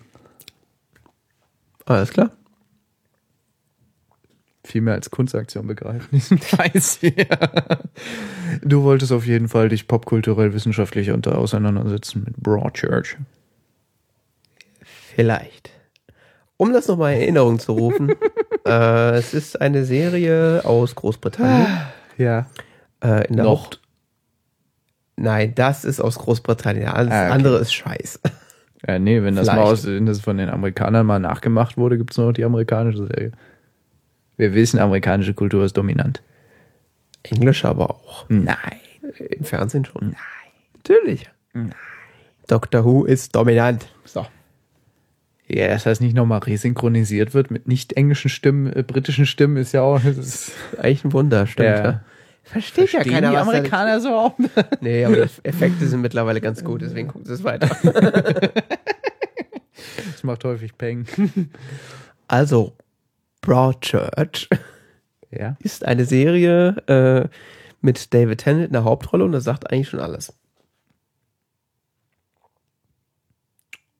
Ja, nächstes Thema, ja? Ähm, dies ist eine achtteilige Staffel, glaube ich, acht- oder siebenteilige Staffel, in der quasi ein Mord aufgeklärt wird, und zwar der Mord an den äh, Dani! zwölfjährigen Jungen oder so, oder zehnjährigen äh, Dani Latimer. Ah, dieser schottische Akzent ist geil. Äh, genau, und David Tennant spielt den äh, Detective äh, Alec Hardy. Hardy. Alec Hardy. Hardy. Hardy. Hardy. Hardy. Ey, wir Die üben noch. sprechen so ein geiles R, gell? Ja, man muss ja ich ja aufpassen, weil es ist alles sehr schottisch. Also, wenn der Detective spricht. Kriegt dieses drecksamerikanische R nicht raus. R, R, R. Wenn man, Die, die Vokale so nordenglisch-schottisch, das, das, das äh, äh, muss ja eher so deutsch aussprechen. Das Alec hin. Ja. ja, das kriege ich hin, aber dieses R oder so, das, das, das wird einfach nicht. Das kriege ich nicht raus. Hm. Hm. Naja. Was macht der Alec? Äh, der ermittelt da als, äh, als Detective mit seiner äh, Kollegin und äh, ist unfassbar spannend. Also es ist so eine, ich bin ja immer relativ skeptisch bei so Krimiserien, weil man ist ja Ich auch relativ, man ist ja relativ verdorben so durch Sherlock. Ähm, Äh, Sherlock ist ja Kindergarten dagegen. hm? naja, Sherlock ist halt hauptsächlich unterhaltsam. Ja, siehst du? Und äh, Kindergarten. Broadchurch ist mehr so, scheißt eigentlich die ganze Zeit in die Hose vor Angst, weil es so spannend ist. Und äh, vor allen Dingen ist es, also mittlerweile, ich befürchte, dass das irgendwas vielleicht sogar mit meinem Studium zu tun hat, bin ich ja in der Lage, so narrativ, äh, so wie heißt das auf Deutsch, so Erzählungen so zu lesen. Also so, was ist die Intention, warum wird das jetzt so gemacht und nicht anders? Ähm, und also, keine du Ahnung. meinst etwa, du hast etwas über literaturwissenschaftliche Analyse in deinem Studium gelernt. hätte Das ist aber passieren eine können. sehr arrogante Aussage. Äh, Ja. ja, und äh, das heißt, normalerweise bin ich dann bei solchen Sachen relativ schnell in der Lage, so, ich will nicht so sagen, zu wissen, wer der Mörder ist, aber Die so dramaturgischen Zusammenhänge dir zu erklären. zu, zu erschließen und Ja, daraufhin dann auch erschließen. Inhalte auf den Rücksch äh, Rückschluss auf den Inhalt äh, zu, zu ziehen. Ja. Äh, und das war hier sehr schwer. Ja. Also tatsächlich ich, äh, scha- schafft die Sendung es, immer wieder den, den, den äh, intendierten Zuschauer oder wie das heißt, äh, auf Fährten zu locken, Den gedachten Leser. den, der, wie auch immer, äh, und einen dann so komplett vor die Wand fahren zu lassen, um dann zu merken, das ist gar nicht, kann nee, das war der gar nicht. Das, ist, äh, Die scheiß Alte am Strand war. Es ist so klar. Die Alte am Strand, ah, das äh, doch nicht. Wir dürfen nicht zu viel verraten. Ja, also wer auf äh, wirklich guten Krimi steht und schottisch fließend spricht und versteht, Wird das nicht synchronisiert? Nee, oder? Ja. nein. Ja. Äh, Wird doch alles synchronisiert. der kann das dann sich mal angucken. Das ist wirklich faszinierend. Und vor allen Dingen dachte ich, dass ich äh, David Tennant niemals wieder in einer anderen Rolle sehen kann als den Doktor, aber das ist so nach der ersten Folge habe ich schon total vergessen, dass das der David Tennant der, die gleiche Person ist. Pro 7 Sat 1 hat sich die Rechte gesichert. Ja, super. Es wird also offensichtlich irgendwann vermutlich. Als äh, so wie für Pre Free TV. Also es scheint äh, ab März äh, äh, Doctor Who, Twin Peaks, Killing. Äh, ja, Vergleich mit Twin Peaks, ja, kann man machen. Weiß nicht, ja, vielleicht. Äh, amerikanische Adaption. Schön. In 32 Ländern bereits verkauft. Ja, also wer das mal, äh, ist auf jeden Fall ganz klare Guckempfehlung. Pro7 Sat1 Gruppe hat sich auf jeden Fall die Rechte für Deutschland, für Pay-TV, Free-TV und Video- und Demand-Rechte gesichert. Und dieses Jahr wird es noch ein Remake in den USA geben, in dem David Tennant auch die Hauptrolle spielt. Ja. Was dann heißen wird Grace Point oder sowas. Ja. Keine Ahnung. Ja. Steht hier nicht. Next. Äh, Moment, Moment, Moment. Äh, ja. Äh, Was ist jetzt? Das ist jetzt, jetzt in the Flash. In the Flash, in the Flash, in the Flash, in the. äh, Moment, ich schreibe es kurz auf. In the Flash, in the Flash In the Flash. ist eine äh, britische Serie, deren erste Staffel ich hier bereits einmal vorgestellt habe. Die äh, zweite Staffel ist inzwischen in die, ich glaube, sechste Folge. Ist auf jeden Fall schon relativ weit fortgeschritten inzwischen wieder. Ursprünglich sollte es ja nur eine Staffel geben, bis dann äh, aufgrund des großen Erfolgs der ersten Staffel, die äh, wohlgemerkt nur drei Folgen hatte, Mhm. ja, britische Serien. äh, fortgesetzt wurde, ja, die sind bei Episode 4, ja. Das ist Episode 5, 6. Irgendwie sowas. Wo ist? Schon bald wieder vorbei. Okay. Ähm, es geht um, äh, ist so ein bisschen Zombie-Serie. Mhm. Und zwar spielt die Serie unbestimmte Zeit nach dem sogenannten Rising. Das heißt, es gab einen Moment in der Vergangenheit, in dem ähm, Menschen, die in dem Jahr vor diesem Rising verstorben waren, aus ihren Gräbern aufstiegen. Die wachten plötzlich in ihren Gräbern auf und hatten nur unglaubliches Verlangen nach menschlichem Gehirn. Klassiker. Dass man das überhaupt alles so genau weiß, also alle sind irgendwie traumatisiert, es ist irgendwie alles komisch. Aber die Zombies sind noch da. Und zwar in dem Sinne, dass tatsächlich eine Art Heilmittel gefunden wurde. Zumindest wurde ein Medikament gefunden, mit dem man sie äh, wieder halbwegs menschlich machen kann. Mhm. Dieses Medikament muss einmal in 24 Stunden in die Blut, in das Nervensystem, die Blutbahn, das weiß man nicht so ganz genau, ob die noch Blut haben, sonst wie. Die sind tot. Ähm, auf jeden Fall muss es einmal in 24 Stunden injiziert werden und dann sind das ganz normale Leute. Die Okay. sind nur so ein bisschen blass.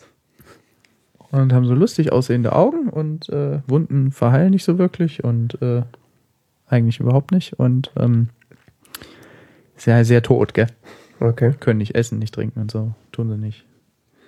Stehen nur auf Hirn. Ähm, sie werden auf jeden Fall jetzt, in der ersten Staffel ging es darum, dass der sogenannte Kieran Walker zurück zu seiner Familie geführt wird. Nämlich mit Beginn der ersten Staffel setzt die Handlung da ein, dass eben äh, nun die äh, als sogenannte partially diseased äh, äh, suffer, also, wie nennen sie das? Partially Diseased Syndrome oder sowas. PDS Sufferer. Ja, Partially Deceased Syndrome. Mhm. Umgangssprachlich genannt Rotters. ähm, die werden halt äh, zu Beginn der ersten Staffel zurückgeführt in ihre Kommunen. Mhm. Was ziemlich problematisch ist, weil alle diese äh, Menschen, noch lebenden Menschen, halt äh, sehr viele Erfahrungen gemacht haben, dass diese Rotters sie umgebracht haben. Ja, okay. Und jetzt sollen die halt zurückgeführt werden. Das führt zu gewissen Problemen in der ersten Staffel, die sich sehr schnell, sehr stark zuspitzen. Das ist unglaublich spannend, die erste Staffel. In der zweiten Staffel wird das genau da fortgesetzt, wo die erste Staffel aufhört. Mhm. Und es werden ein paar neue Charaktere eingeführt. Das Ganze wird nochmal so richtig, äh, richtig schön äh, aufgefahren und es ist wieder elendig spannend. Es ist wirklich spannend. Es ist echt interessant. Es ist irgendwie so total absurde Situation. Es gab mehr, es gab jetzt so Fälle, dass Leute ihre Medikation, nicht genommen haben oder es gibt jetzt so eine, äh, so eine Bewegung, eine Untergrundbewegung der äh, partially diseased, die eben, wo es so Überlegungen gibt, sind wir vielleicht die höheren Menschen oder sowas und was können, wird es, es gibt, stehen so Fragen im Raum, wird es ein Second Rising geben? Mhm. Und also Dinge, also es ist irgendwie eine, eine, eine, es spielt hier in Großbritannien, die britische Gesellschaft versucht irgendwie damit umzugehen, dass diese äh, Zombies da so da sind jetzt. Okay. Und äh, diese Zombies versuchen auch irgendwie ihre Rolle zu finden und ein Selbstverständnis zu finden. Und das ist irgendwie diese Konflikte, die sich da aufbauen, individuell und zwischen den Parteien, das ist schon interessant. Also. Wie ist denn so der Gore-Faktor bei der Serie? Ist eigentlich relativ ruhig. Was meinst du mit Gore-Faktor? Naja, also wie viel zerrissenes Fleisch sieht man denn so? Sehr wenig. Extrem wenig. Okay. Darum geht's eigentlich gar nicht so. Also du siehst fast keine Angriffe von denen oder so. Es ist, es ist so, solche Sachen finden eher so im Kopf statt, in dem Sinne, dass eben traumatische Erfahrungen des Risings äh, beschrieben werden und so, wie zum Beispiel, oh, du kamst nach Hause und hast uns angegriffen und so. Okay. Oder äh, ich habe gesehen, wie sie aufgestanden, wie sie aus ihren Gräbern kamen oder so. Mhm. So Erfahrungen werden beschrieben. Es gab auch während des Risings eine sogenannte Human Voluntary Force und also die Regierung, die Staaten sind anscheinend komplett zusammengebrochen. Also dieses ist ein weltweites Phänomen. Hier sind weltweit zur gleichen Zeit äh, hat es stattgefunden. Mhm. Und offensichtlich ist irgendwie die halbe Welt zusammengebrochen und äh, man hat irgendwie versucht zu überleben. Und jetzt ist so halbwegs wieder Normalität eingetre eingetreten, aber Okay. alle sind halt irgendwie so kollektiv traumatisiert davon. Und es steht halt immer noch so diese Gefahr im Raum, dass wenn die ihre Medikation nicht mehr bekommen, dann werden sie, kehren sie halt wieder in ihren Zombie-Zustand zurück ja, Ja. und wollen wieder Menschen essen. Klingt auf jeden Fall interessant. Ich frage nur deswegen wegen dem, wegen dem Gore-Faktor, weil ich das Prinzip Zombie und diese um, der Umgang mit der Gesellschaft dann äh, an sich interessant finde, nur ich stehe irgendwie nicht so auf diese Schlachtereien. Ich auch nicht. Nee, das spielt in dieser Serie gar keine Rolle. Ja, Also. Walking Dead zum Beispiel ist ja extrem amerikanisch in dem Sinne, was das angeht. Also das ist ja wirklich dauernd Gemetzel und sonst was und Hm. Kampf und Übel und so.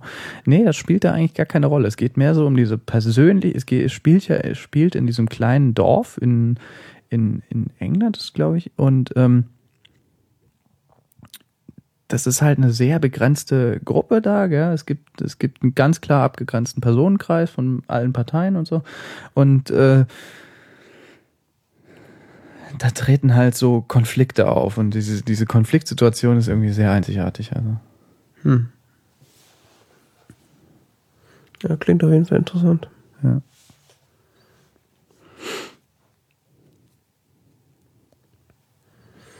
Muss den auch mal auf meine langfristige To-Watch-Liste packen. ja, also allge- allgemein wird die Serie eigentlich sehr gelobt.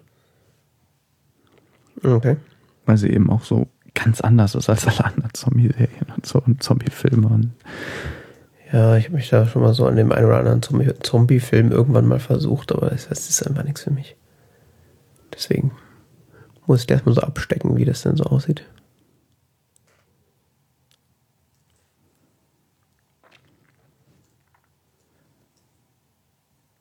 Ja, es, spielen halt auch nicht nur so Konflikte zwischen Zombie und Nicht-Zombies spielen auch äh, eine Rolle, sondern spielen auch Konflikte eine Rolle, wie zum Beispiel, äh, dass da Verstorbene wieder plötzlich wieder da sind. Äh, naja. Was ist, wenn jemand inzwischen, das ist der Ehemann gestorben und hat inzwischen wieder geheiratet oder so? Mhm. Oder derjenige, der verstorben war, hatte Suizid begangen. Und sitzt jetzt plötzlich wieder mit Esstisch. Das ist schon, Schwierige Sache. das sind schon, das ist echt faszinierend.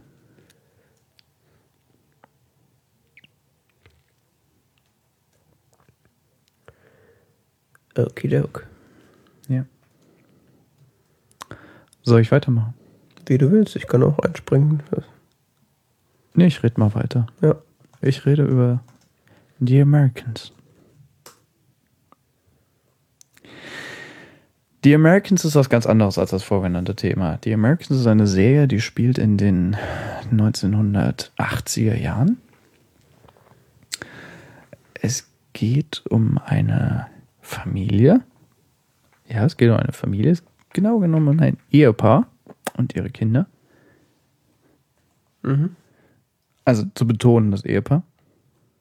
Ähm, sie leben in einer amerikanischen Vorst in der Vorstadt von, äh, von Washington, D.C. Mhm. Sie betreiben ein Reisebüro und sie sind verdeckte russische Spione. Mhm. Und ihre Kinder wissen es nicht. Ah. Niemand weiß. Nur sie beiden. Sind es tatsächlich ihre Kinder? Ja, ja. Sie sind äh, sogenannte Illegals, also illegale Spione, die eben Gibt es legale Spione?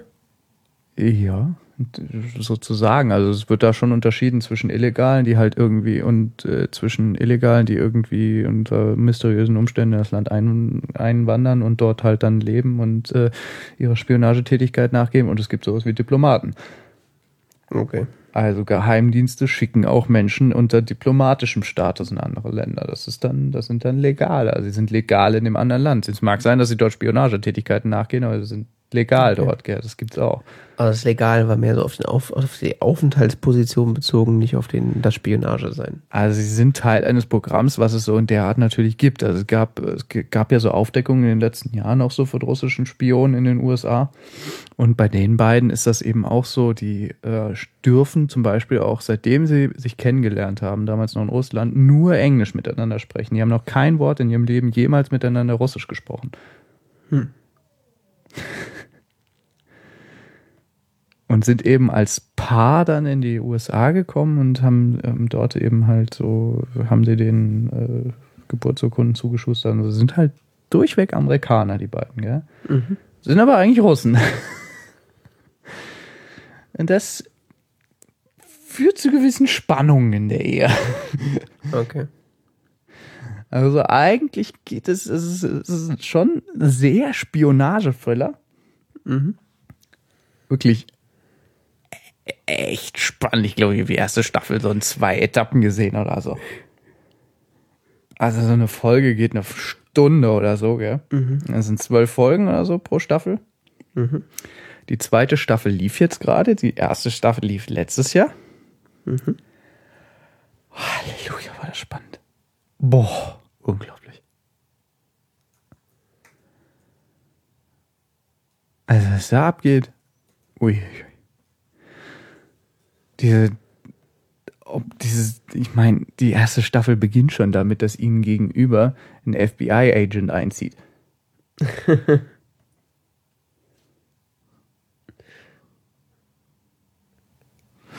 Was steht da? Period Drama? Ja. The Americans is a period drama about the complex marriage of two KGB spies posing as American suburban uh, Americans in suburban Washington D.C. shortly after Ronald Reagan is elected president. Ja, genau, ist gerade Regency, ja. The arranged marriage of Philip and Elizabeth Jennings, who have two children, 13 years old Paige and 10 year 10 year old Henry, who know nothing about their parents' true identity, grows more passionate and genuine by the day, but is constantly tested by the escalation of the Cold War and the in intimate was? Ah, noch Ja, wie wir halt wissen, weil wir alle in Geschichte aufgepasst haben, intensiviert sich der Kalte Krieg mit der, mit der Herr, äh, Herrschaft, mit der Präsidentschaft von äh, Ronald Reagan wieder. ja, ja. Nachdem vorher eine gewisse Abkühlung eingetreten war in, in Konflikt, geht das, verschärft sich das, hat sich das mit Ronald Reagan wieder ziemlich verschärft. Ähm, das wird halt versucht in, in äh, dieser Serie versucht nachzustellen, dass eben gesagt wird, so jetzt fängt hier der Geheimdienstkrieg an und dementsprechend intensiviert sich anscheinend auch ihre Tätigkeit da als KGB-Agenten und äh, sie haben halt jede Folge oder alle paar Folgen immer wieder andere Aufgaben zu erledigen, die eben vom Zentrum, vom Dis- Dissenter äh, diktiert werden über verschiedene Wege und ähm, Gleichzeitig sieht man auch die Perspektive äh, der FBI Counterintelligence äh, eben durch diesen genannten FBI-Agent, der ihm gegenüber einzieht, Mhm. der halt auch äh, begleitet wird von äh, der Erzählung. Und äh, es gibt noch andere Figuren, eben KGB-Mitarbeiter oder FBI-Mitarbeiter, die halt auch da eine Rolle spielen. Es gibt einmal, es ist, es ist einmal diese, diese, diese Ehe, die eben sehr absurd ist, weil sie eigentlich nie richtig geheiratet haben und so weiter. Und trotzdem haben sie zwei Kinder und leben als Ehepaar seit über zehn Jahren zusammen. Ja. Haben die denn, äh, waren die denn erst ein Paar und sind dann quasi darüber gegangen oder sind die quasi da, wurden da quasi ne, so. Die wurden in Russland ähm, sich einander vorgestellt, so, ihr werdet jetzt demnächst in die USA gehen als Ehepaar. Okay, also quasi eine Zwecksheirat. Ja, die haben nicht geheiratet. Ja, oder so, das ist, Die geben sich als Ehepaar aus. okay. Hätte ja auch sein können, dass sie vorher waren dann in den waren. USA und haben dann dort Kinder gekriegt. Das wird alles im Laufe der Serie langsam aufgedeckt. Okay. Da will man jetzt auch nicht so viel verraten. Ja. Ähm, es werden halt, sie gehen halt ihrer Geheimdiensttätigkeit auch nach und gleichzeitig hast du irgendwie diese sehr eigenartige Familie, die und diese sehr eigenartige Ehe, die ja eben, das ist, ich hätte nie gedacht, dass so eine, so eine Familie oder Eheerzählung so interessant sein könnte. Das ist irgendwie schon, es ist schon echt toll gemacht. Derjenige, ähm der dahinter steht, der Joe Weisberg, äh, ist ein ehemaliger CIA-Agent. Ernsthaft? Ja. Okay. Oder CIA-Mitarbeiter, sag ich mal so. Er hat auch mal gesagt, er musste ja so ein äh, Polygraph, also so ein, so ein ähm, Lügendetektor-Test machen, als er dort anfing. Mhm. Und er hat gemeint, er wurde damals äh, gefragt, wer, äh, haben Sie sich beworben, um was Sie hier sehen, später in ein Buch oder Film umzusetzen? Wie gemeint? Hat er gemeint, so, ja, bis sie ihm die Frage gestellt haben, eigentlich nicht, aber dann fand das echt eine geile Idee. Okay.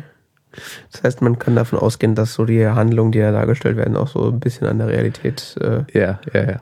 Er ist entlang gehangelt ein bisschen grob an der Realität orientiert. Also ja, aber es eben der ist nicht alles Fokus. komplett unrealistisch. Nee, nee, nee, nee. Das, das hat schon irgendwie was mit Geheimdiensttätigkeit zu tun. Das ist nicht alles aus den Fingern gesaugt. Aber eben der, der, der Entwickler der Serie sagt halt, das ist das eigentliche Ziel war eigentlich, die, die, den Fokus auf diese Ehe zu legen. Okay. Aber es ist spannend ist trotzdem natürlich dieser Spionageanteil, der den größten Teil der Handlung ausmacht.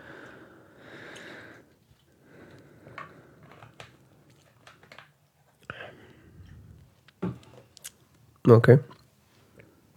Die Americans sonst so, ist im Ker hier steht auf Wikipedia, ist im Kern eine, eine, eine Ehegeschichte. Internationale Beziehungen sind nur eine Allegorie für die persönlichen individuellen Beziehungen. Und äh, hier steht, äh, manchmal sind Probleme in der Ehe oder mit den Kindern fühlen sich an wie, wie eine Entscheidung zwischen Leben und Tod. Und äh, für Philipp und Elizabeth ist das eben häufig so. Da Okay. geht es echt häufig um Leben und Tod und Aufdeckung und äh, es ist wirklich echt spannend. Also, das kann man sich echt gut reinziehen. Oh, ist klar. Also ich fand's ganz toll. Weiß nicht, wie es andere sehen. Ja, ich äh, werde es mir dann mal irgendwie mal anschauen müssen. Ja. Neben den 100.000 Serien, die ich noch irgendwie so auf Halde habe. Du darfst den anderen Kram nicht gucken. Du musst nur das gucken, was ich dir empfehle. keine Ahnung, was, was für dich ist. Ich weiß das es ist nicht. ja ich schon alles ja. Kram, den du mir empfiehlst. Echt? Kommst nicht hinterher? Ja, das gibt's ja auch noch so den Kram, den ich sowieso schon gucke. Ja. Das, äh, Nee, ich weiß nicht, was das für dich ist, aber es ist, es ist wirklich gut gemacht. Es ist echt Ja. gut gemacht. Also das ist so wirklich eine der besseren Serien, die ich bisher gesehen habe. Ja. Ich habe gestern mal äh, die. Würde ich auch eher empfehlen als in the Flash. Also, Ja? ja. Okay. Warum? Ich weiß ich nicht. Ist irgendwie noch in sich ausgewogener und äh, interessanter. Okay. Naja, mal sehen. In the Flash ist inzwischen schon irgendwie Ausgelöscht. schon spannend, aber die Themen, ich weiß nicht, ob das so. Meinst du, ob die Thematik noch so lange trägt? Ja. Das ist halt so das Grundproblem bei so Zombie. Aber das bei, bei, bei The Americans, da haben die jetzt am Ende der zweiten Staffel einen Cliffhanger hingesetzt. Da sitzt er echt da. Das könnt ihr nicht tun, ihr Schweine. Also, ich habe ja die erste Staffel zu Ende geguckt, dann war ich zumindest so, oh Gott sei Dank kann ich gleich die zweite gucken. Ja, deswegen sollte man eigentlich, äh, wenn man die, äh, wenn man der Gefahr widerstehen kann, gespoilert zu werden, warten, bis alles durchgelaufen ist und dann erst anfangen. Weil man weiß, man kann es von vorne bis hinten durchgucken. Weil da macht man es meistens auch. Ja, was jetzt im Raum steht am Ende der zweiten Staffel, das ist echt, also, das ist schon krass. Nun gut, Okidok. nächstes Thema. Ähm, ja, ich, das ist jetzt alles so, das ist so ein Metathema eigentlich. Hat eigentlich weniger mit Konsum zu tun, sondern mehr mit der, äh, so dem der Organisation von, von so Serien. Konsum. Man muss ja seinen Konsum auch irgendwie organisieren. Ja, man muss ja das alles irgendwie tracken.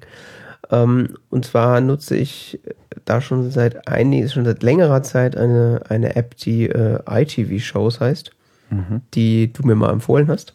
Echt? Mhm. Echt? Ja. Krass. Und äh, die war auch eigentlich ganz nett und so. Äh,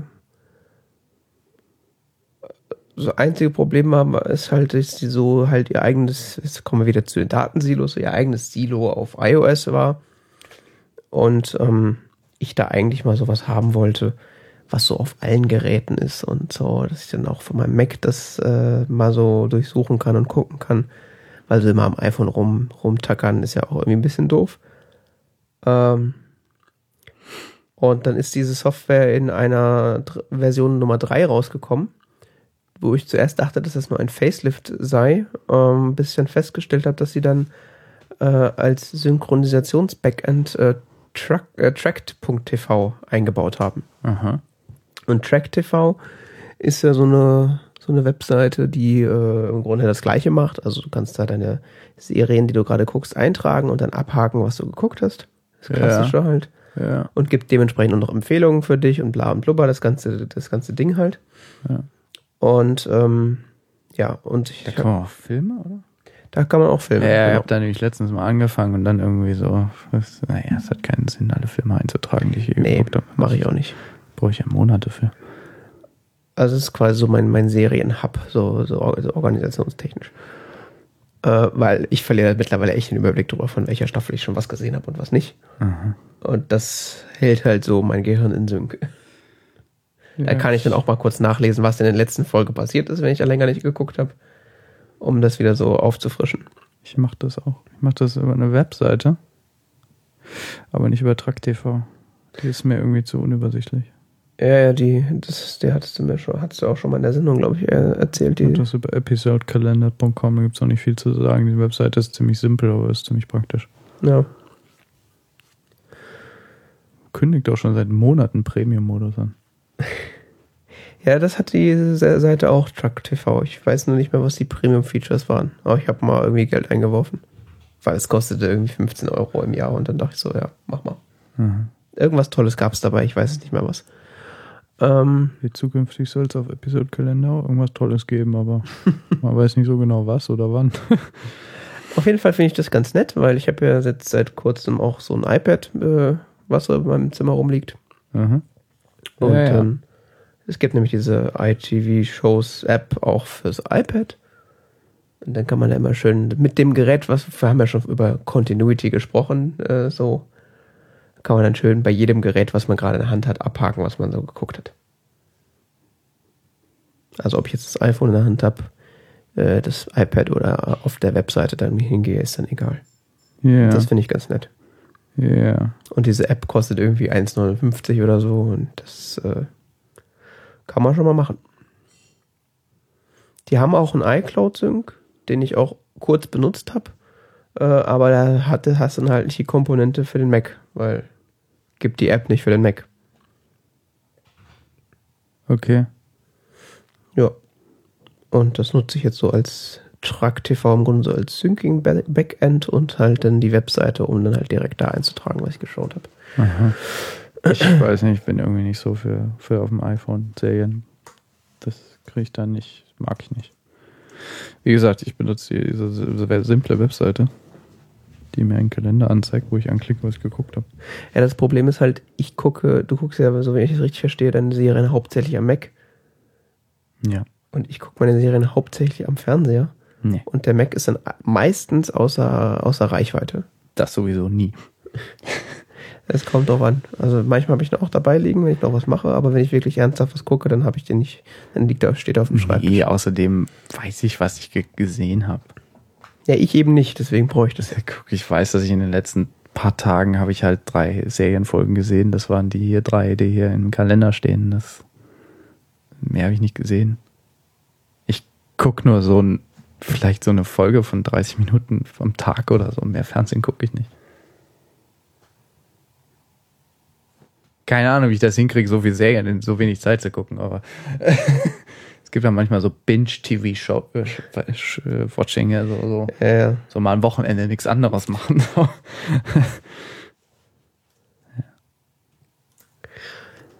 Ja, das äh, wollte ich auf jeden Fall mal erwähnt haben, weil das kann man sich mal angucken.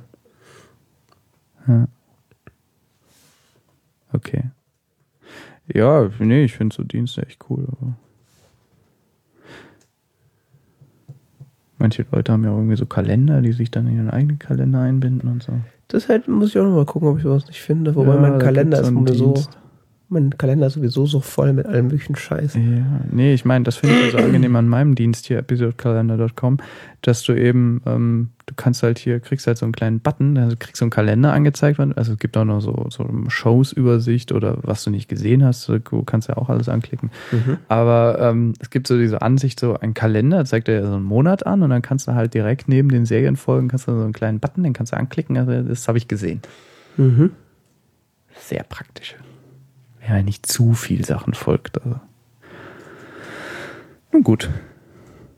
Ich empfehle einfach alles, was ich gucke. Hm. Was denn? Kalender gibt's auch. Siehst du? Ey, Track TV habe ich mir letztens angeguckt. Das hat mich irgendwie so verwirrt, dass ich dann. Ja, das ist so ein bisschen Usability-Problem.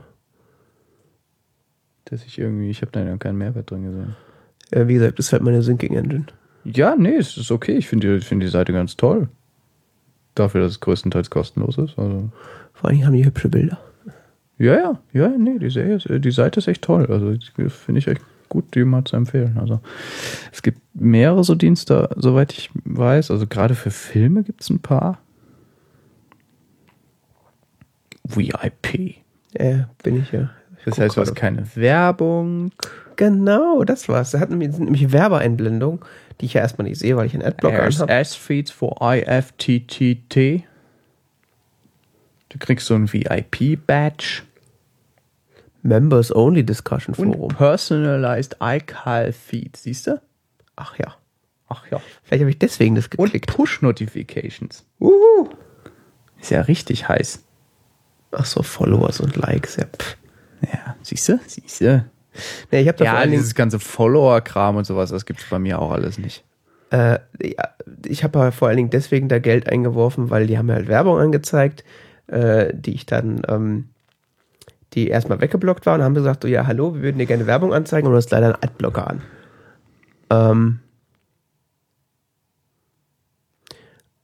was? Und ähm, Häufig genug okay klicken, irgendwann hört's ja. auf. Und äh, dann dachte ich, ja, dann mache ich doch für die Seite den Adblocker aus, weil ich finde die Seite eigentlich ganz cool und ich hätte gern, dass die ein bisschen Geld da, an mir verdienen. Und dann haben sie mir leider Flash-Werbung angezeigt. Nee, den Flash-Blocker mache ich nicht auch noch aus. Und dann habe ich geguckt und so, ja, gibt so ein VIP-Programm, das kostet irgendwie hier 15 Dollar, 15 Dollar pro Jahr. Da dachte ich, da werfe ich jetzt erstmal 15 Dollar ein, da haben sie Geld an mir verdient und dann habe ich vielleicht auch dazu beigetragen, dass es die Seite auch lange gibt. Ja. Und schauen wir mal, ob ich das dann nächstes Jahr verlängere. Aber so. Ich meine, wir haben ja jetzt gelernt bei App.net, wenn man dafür nicht bezahlt, dann geht es irgendwann weg. Deswegen, ich dachte schon mal, 15 Dollar, das kann man mal machen. Wenn es kacke ist, kann man es immer noch wieder lassen. Ja. Aber bisher finde ich es ganz cool. Ja. Cool. Oh. Next. Oh, Entschuldige. Hast du eilig, ja? Nö. Äh, ja, doch. Es geht. Ähm, ich habe ein Buch gelesen. Aber das Mein- weiß ich doch schon. Entschuldige, soll ich es nicht erzählen? Doch, mach ruhig. Es heißt The Martian und wurde geschrieben von einem ähm, Herrn namens Andy Weir. Weir? Where? Wer? Echt? Keine Ahnung. Ist Er hatte es. Äh, nee, Amerikaner. And where? Ähm, er hat es 2012 self-published, soweit ich weiß, bei, äh, bei, ähm, bei Amazon und ähm, beziehungsweise auch irgendwo anders, keine Ahnung. Ähm, es ist inzwischen auch von einem Verlag aufgekauft worden und veröffentlicht worden und irgendwie in diesem ganzen Bass, der da drum entstanden ist, ähm, bin ich jetzt darauf aufmerksam geworden. Ich habe es gelesen. Es ist ein, ein, ein, ein Science-Fiction-Roman, wo es um ähm, darum geht, dass Menschen auf dem Mars landen. Und zwar ist es die dritte Mars-Mission. Mhm. Also die dritte bemannte Mars-Mission. äh, Deren äh, der Hauptcharakter, der Mark Watney heißt, äh, Teil ist. Er ist äh, Botaniker und Ingen Ingenieur. Und ähm, er, er hat ein kleines Problem. Mark hat ein Problem. Marks Problem ist, dass er für tot gehalten wurde. Und zwar als seine Freunde, also die anderen Besatzungsmitglieder vom Mars flüchteten. Es gab nämlich so, äh, äh, wie gesagt, die dritte Mars-Mission, die sind gelandet auf dem Mars und hatten dann das Problem, dass ein sehr, sehr starker Sturm aufgezogen ist. Sehr, sehr viel stärker, als sie erwartet hatten. Und äh, sehr viel länger anhaltend, als äh, die Instru als die, die, die Unterbringung auf dem Mars das schien auszuhalten, sodass die Kommandantin die Entscheidung traf, wir brechen die Mission ab, wir kehren zurück. Äh, Sie kämpfen sich zu dem Stur durch den Sturm äh, den kurzen Weg zu ihrer äh, Abhebeplattform, also so wie auf dem Mond. Gell? So, sie landen mit so einem, äh, sie starten halt mit so einem Gerät, es bleibt so ein Teil auf dem Boden und so ein Teil fliegt halt nach oben. Gell? Und ähm, äh, Mark wird erfasst von irgendeinem herumfliegenden Gegenstand und äh, liegt halt äh, mit dem Kopf auf dem Boden irgendwo im Sand und äh, die, der Lebenszeichencomputer meldet den anderen keine Lebenszeichen. Nun treffen sie in der Notsituation die Entscheidung, ihn zurückzulassen. Das einzige Problem ist, er wacht halt auf, der Roman beginnt, wie er aufwacht und äh, realisiert, dass die anderen weg sind. Ja, das ist jetzt eher so eine blöde Situation. Warst alleine auf dem Mars? Wieso? Er ist alleine auf dem Mars und er hat ein äh, Interesse daran, äh, weiterzuleben. Ach komm. Es war ein Fehler an seinem Computer, der irgendwie beschädigt wurde mit diesem Unfall, dass eben seine Lebenszeichen äh, nicht ausgewertet wurden. Und eigentlich äh, ist sein Anzug zerstört worden und äh, nur durch seinen Fall wurde verhindert, dass äh, Decompressen, Decompression, also dass äh, ja, der Druck entwich. Ja. So dass er halt, er wurde zwar mit Sauerstoff versorgt, aber ist, der, der Anzug hat halt geglaubt, er wäre tot. Also, okay. Er lebt aber noch.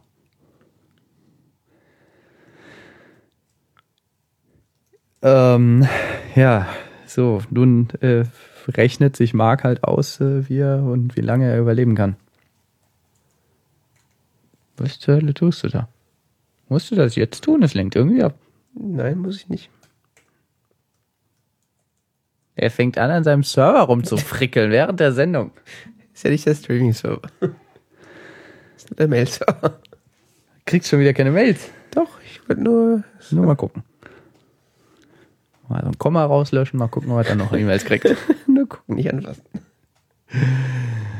Äh, ja, nun rechnet sich Mark aus, äh, wie er überleben könnte. Er hat keine Möglichkeit, mit NASA zu kommunizieren, weil während dieses besagten Sturms äh, die Kommunikationseinrichtungen unwiederbringlich zerstört wurden. Er hat keine Kommunikation. Er weiß, er hat nicht genug zu essen, um auf dem Mark äh, Mars längerfristig zu überleben. Um auf dem Markt zu überleben. Mars. Marsmarkt. Und er ist fucking alleine auf einem kompletten Planeten. Er hat auch kein Geld für Essen dabei, das ist auch ein Problem. Aber Mark hat einen Vorteil, er ist unglaublich positiv eingestellt Okay. und er hat immer einen lockeren Spruch auf der Lippe.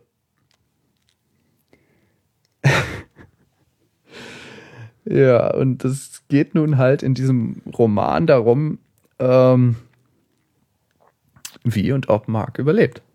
Mhm. Weil seine Kollegen können erstmal nicht zu ihm zurückkehren. Die können nicht einfach wieder zurückfliegen und das ist nur so eine einmalige Sache gewesen mit dem äh, Gibt da so ein Treibstoffproblem wahrscheinlich. ja, so ein Flugzeugproblem eher. Und sie wissen ja nicht, dass dass, das lebt. Ding nicht, ge- ja, erstmal wissen sie das nicht, sie denken, er ist tot. Äh, Außerdem können sie nicht einfach zurückkehren. Das funktioniert nicht. Also es ist nicht so weit in der Zukunft, dass es jetzt Star Trek-mäßig, oh, wir fahren halt mal, wir drehen halt mal und fahren wieder zurück. Das funktioniert nicht. Das ist eher so, das war so eine One-Time-Geschichte und Ach, die äh, haben keinen Scanner nach Life Science. Nein, vor allen Dingen, die können ihr Flugzeug, ihr, ihr Raumschiff nicht einfach umdrehen oder so. Das, ist, das Raumschiff wird auch so beschrieben als das größte Projekt, äh, das größte Raumfahrtprojekt der Menschheit zu dem Zeitpunkt. Und die, das ist halt so gebaut, so um halt normal hinfliegen und dann wieder zurück. Und, Vielleicht. und dann, äh, nee, das ist schon, das, das, das Raumschiff ist gebaut für mehrmals zum Mars fliegen und so weiter, aber ähm, es sollte für alle Mars-Missionen eingesetzt werden, aber es, du kannst halt nur einmal von der Planetenoberfläche abheben. Ja. Du kannst nicht dieses, die, die, äh, dieses, dieses Abhebeding, das wird irgendwie, bevor die Mars-Mission eintritt, da per Sonne hingeschickt. Mhm. Landet vorher schon ein, zwei Jahre bevor die Mars-Mission eintrifft dort, gell? Und die können dann genau einmal damit starten. Mhm. Fertig. In den Orbit zu ihrem Raumschiff, um dann zurückzufliegen. Ja. Der Roman ist, äh, wenn man das Setting jetzt begriffen hat, halbwegs extrem spannend. Und unglaublich unterhaltsam. Manchmal ein bisschen frustrierend, aber irgendwie schafft, schafft das, das Mark, eben, dieser Charakter ist so sympathisch, das ist unglaublich. Man hat ihn so richtig gern irgendwie. Man will einfach, dass er überlebt. Das ist. Man fühlt so richtig mit. Ist ja auch, glaube ich, schlecht, wenn. äh, Und der Typ, also ich habe vielfach gelesen ähm, in Kommentaren von Menschen, die meinen, sie wären Ingenieure oder Physiker oder sonst was, dass äh, das alles schon sehr realistisch klingt, was sie da schreibt, was der Autor da schreibt. Mhm. Also was Marx sich so überlegt, um dann zunächst erstmal zu überleben, scheint tatsächlich so realisierbar zu sein. Die Zusammenhänge sind angeblich die technischen und naturwissenschaftlichen, äh, physikalisch-chemischen Zusammenhänge, sonst was sind anscheinend äh, äh, so korrekt. Und Mark ist echt ein gewitzter Kerl und äh, es gibt das Buch ist mit sehr, sehr viel Humor geschrieben. Also wie gesagt, es gibt so eine Szene, ähm, die ich dir auch schon mal erzählt habe, wo eben äh, NASA, es wird eben aus, gibt auch so Szenen, die aus der Perspektive von NASA erzählt werden, wo sie sagen so, ja, also da ist er, er ist alleine auf, er ist komplett alleine auf einem ganzen Planeten. Wir wissen gar nicht, was er in diesem Moment empfindet. Das können wir uns hier überhaupt nicht vorstellen, worüber so ein einsam, so ein unglaublich einsamer und verlorener Mensch da nachdenkt. Dann so nächstes Kapitel. Warum kann Aquaman eigentlich Wale kontrollieren? Das sind doch Säugetiere.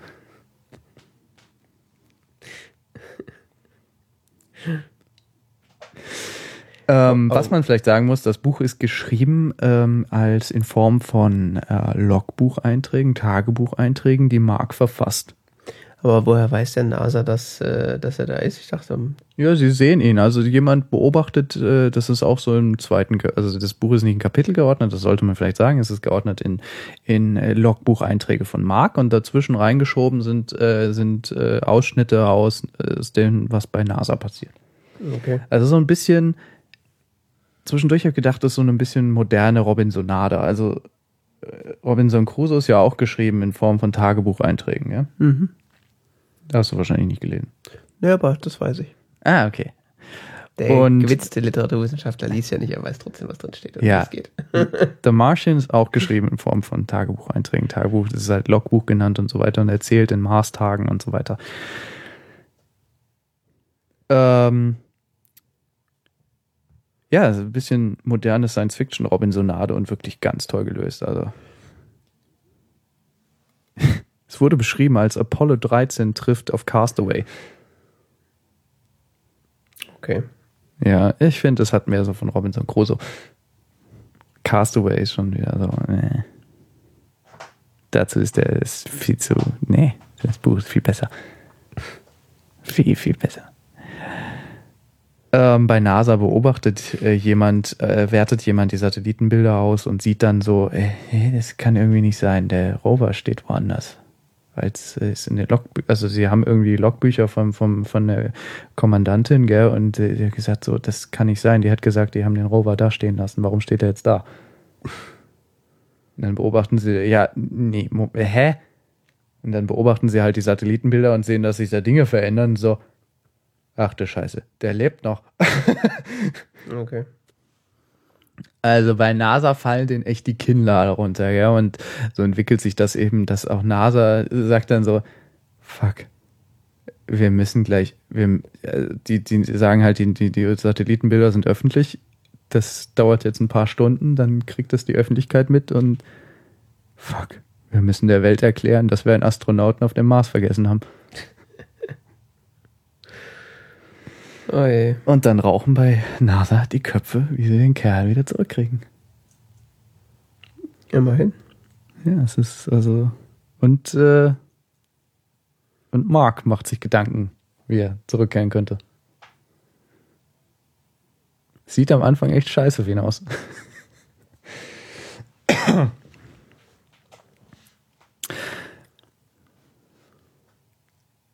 Also, ich habe das Buch, glaube ich, in drei Tagen gelesen. Das ist wirklich also, richtig toll. Und das gibt's für ein Kindle für drei Euro oder so. Also, Ja? ja, ist echt billig. Ja gut, wenn das so eine Selbstverlagsgeschichte ursprünglich war.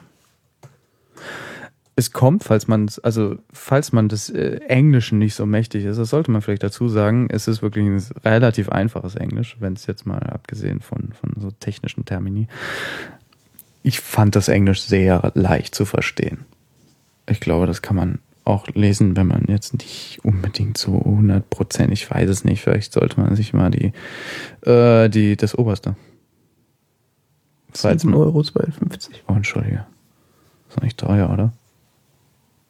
Bitte? Ist doch nicht teuer, oder? Ja, teurer als 3 Euro auf jeden Fall. Ja, Entschuldigung, habe ich nicht gehört. Ist so für ein, für ein Buch. Ist günstig. Oder ist das die deutsche Version? Nee, die deutsche Version, das, dazu wollte ich jetzt kommen. Achso. Ähm, eine deutsche Version soll äh, dieses Jahr auch noch rauskommen. Also es wird anscheinend im Moment übersetzt, es soll im Herbst auf Deutsch rauskommen. Wahrscheinlich dann aber nur als gedrucktes Buch. Hundertprozentig. garantiert? Ist das denn irgendwie äh, kompliziertes Englisch oder? Nein, also äh, Mark schreibt sehr umgangssprachlich. Ja. Aber es werden halt auch viele technische Termini eingeführt für wie er halt überlebt. Hm. Oder ob er überlebt und was für Gedanken er sich dann eben über Sachen macht, wie er überleben könnte und so weiter. Okay. Ups. Aber ich fand das Englisch sehr leicht zu verstehen. So im Groben. Wirklich. Ja. Da- Das ist, das ist wirklich.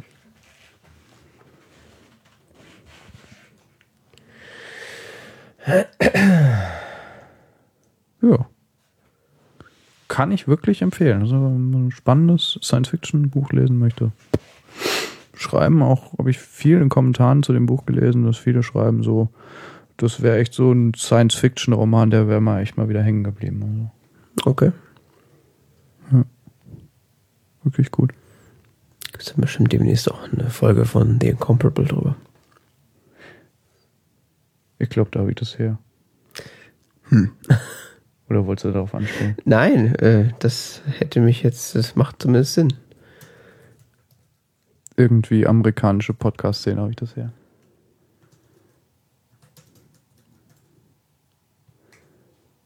Also ich habe das in einem amerikanischen Blog gelesen, Ja. was sich wiederum auf einen amerikanischen Podcast bezogen hat. Und ich glaube, es war The Incomparable. The Incomparable 100 Folge 187. Siehst du, März 22. 2014. Also Wenn ich das regelmäßig hören würde, hätte ich Man vs. Mars. Das ist es allerdings. Mensch gegen Mars. Es ist eher Mark gegen den Mars. ah, ist herrlich. Ist echt cool. Der Typ ist so cool. Wir können noch, ich können noch einen Roman mit auf irgendeinem anderen Planeten. Ich würde sofort lesen. Der Typ ist so geil. Ei. Es wird auch mal gesagt, dass er eben auch auf diese Mars-Mission geschickt wurde, weil er halt sozial so ein verbindender Faktor wäre und so. Und er hätte immer, er hätte immer einen Witz auf der Zunge und so. Und Okay. das ist sehr, sehr, sehr ausgeglichen irgendwie. zwischen so technischen Aspekten, zwischen, ähm, zwischen Verzweiflung, zwischen irgendwie, man fasst das doch mit Humor auf. Und Mhm. das, ja. Ja, Alles klar. Dann rutschen wir jetzt in die Endgerade ein quasi und gehen nochmal, äh, haben noch eine kleine Do-it-yourself-Geschichte. Oder zwei. Oder drei. Ähm, ja, wie vielleicht Leute mitbekommen haben, habe ich ja, äh, saß hier einige Zeit mit einem anderen Laptop. Ähm, und zwar ist mir ist Wasser in mein MacBook gelaufen und dann war das MacBook futsch und äh, dann stand ich vor dem Problem, dass man ja, wenn man dann einen neuen Laptop hat, dann die Daten von dem alten, von seinem Backup wieder auf den neuen Rechner hat. Und da hat der, hat man hoffentlich ein Backup. Und wenn man das hat, dann hat man da äh, auf dem Mac meistens ein Time Machine Backup und dann ist man im Normalfall, äh, wenn die Platte schnell ist, in ein, zwei Stunden, drei Stunden durch und hat dann die Sachen wieder draufgespielt. In meinem Fall hat das auch alles wunderbar funktioniert. ich habe nicht mal ein Time Machine Backup. Das muss ja nicht schlimm sein. Ich habe ein super duper Backup. Das wäre wahrscheinlich, ist wahrscheinlich sogar besser. Ah ja. Ich Ähm. habe davon schon mal restore, also ich habe schon mal macOS neu installiert und dann die Daten, äh, die ich brauchte, von diesem Backup runtergezogen. Ja, ja, das ist ja, das, Gott sei Dank ist das ja alles so relativ modular aufgebaut, dass du das problemlos machen kannst. Ja.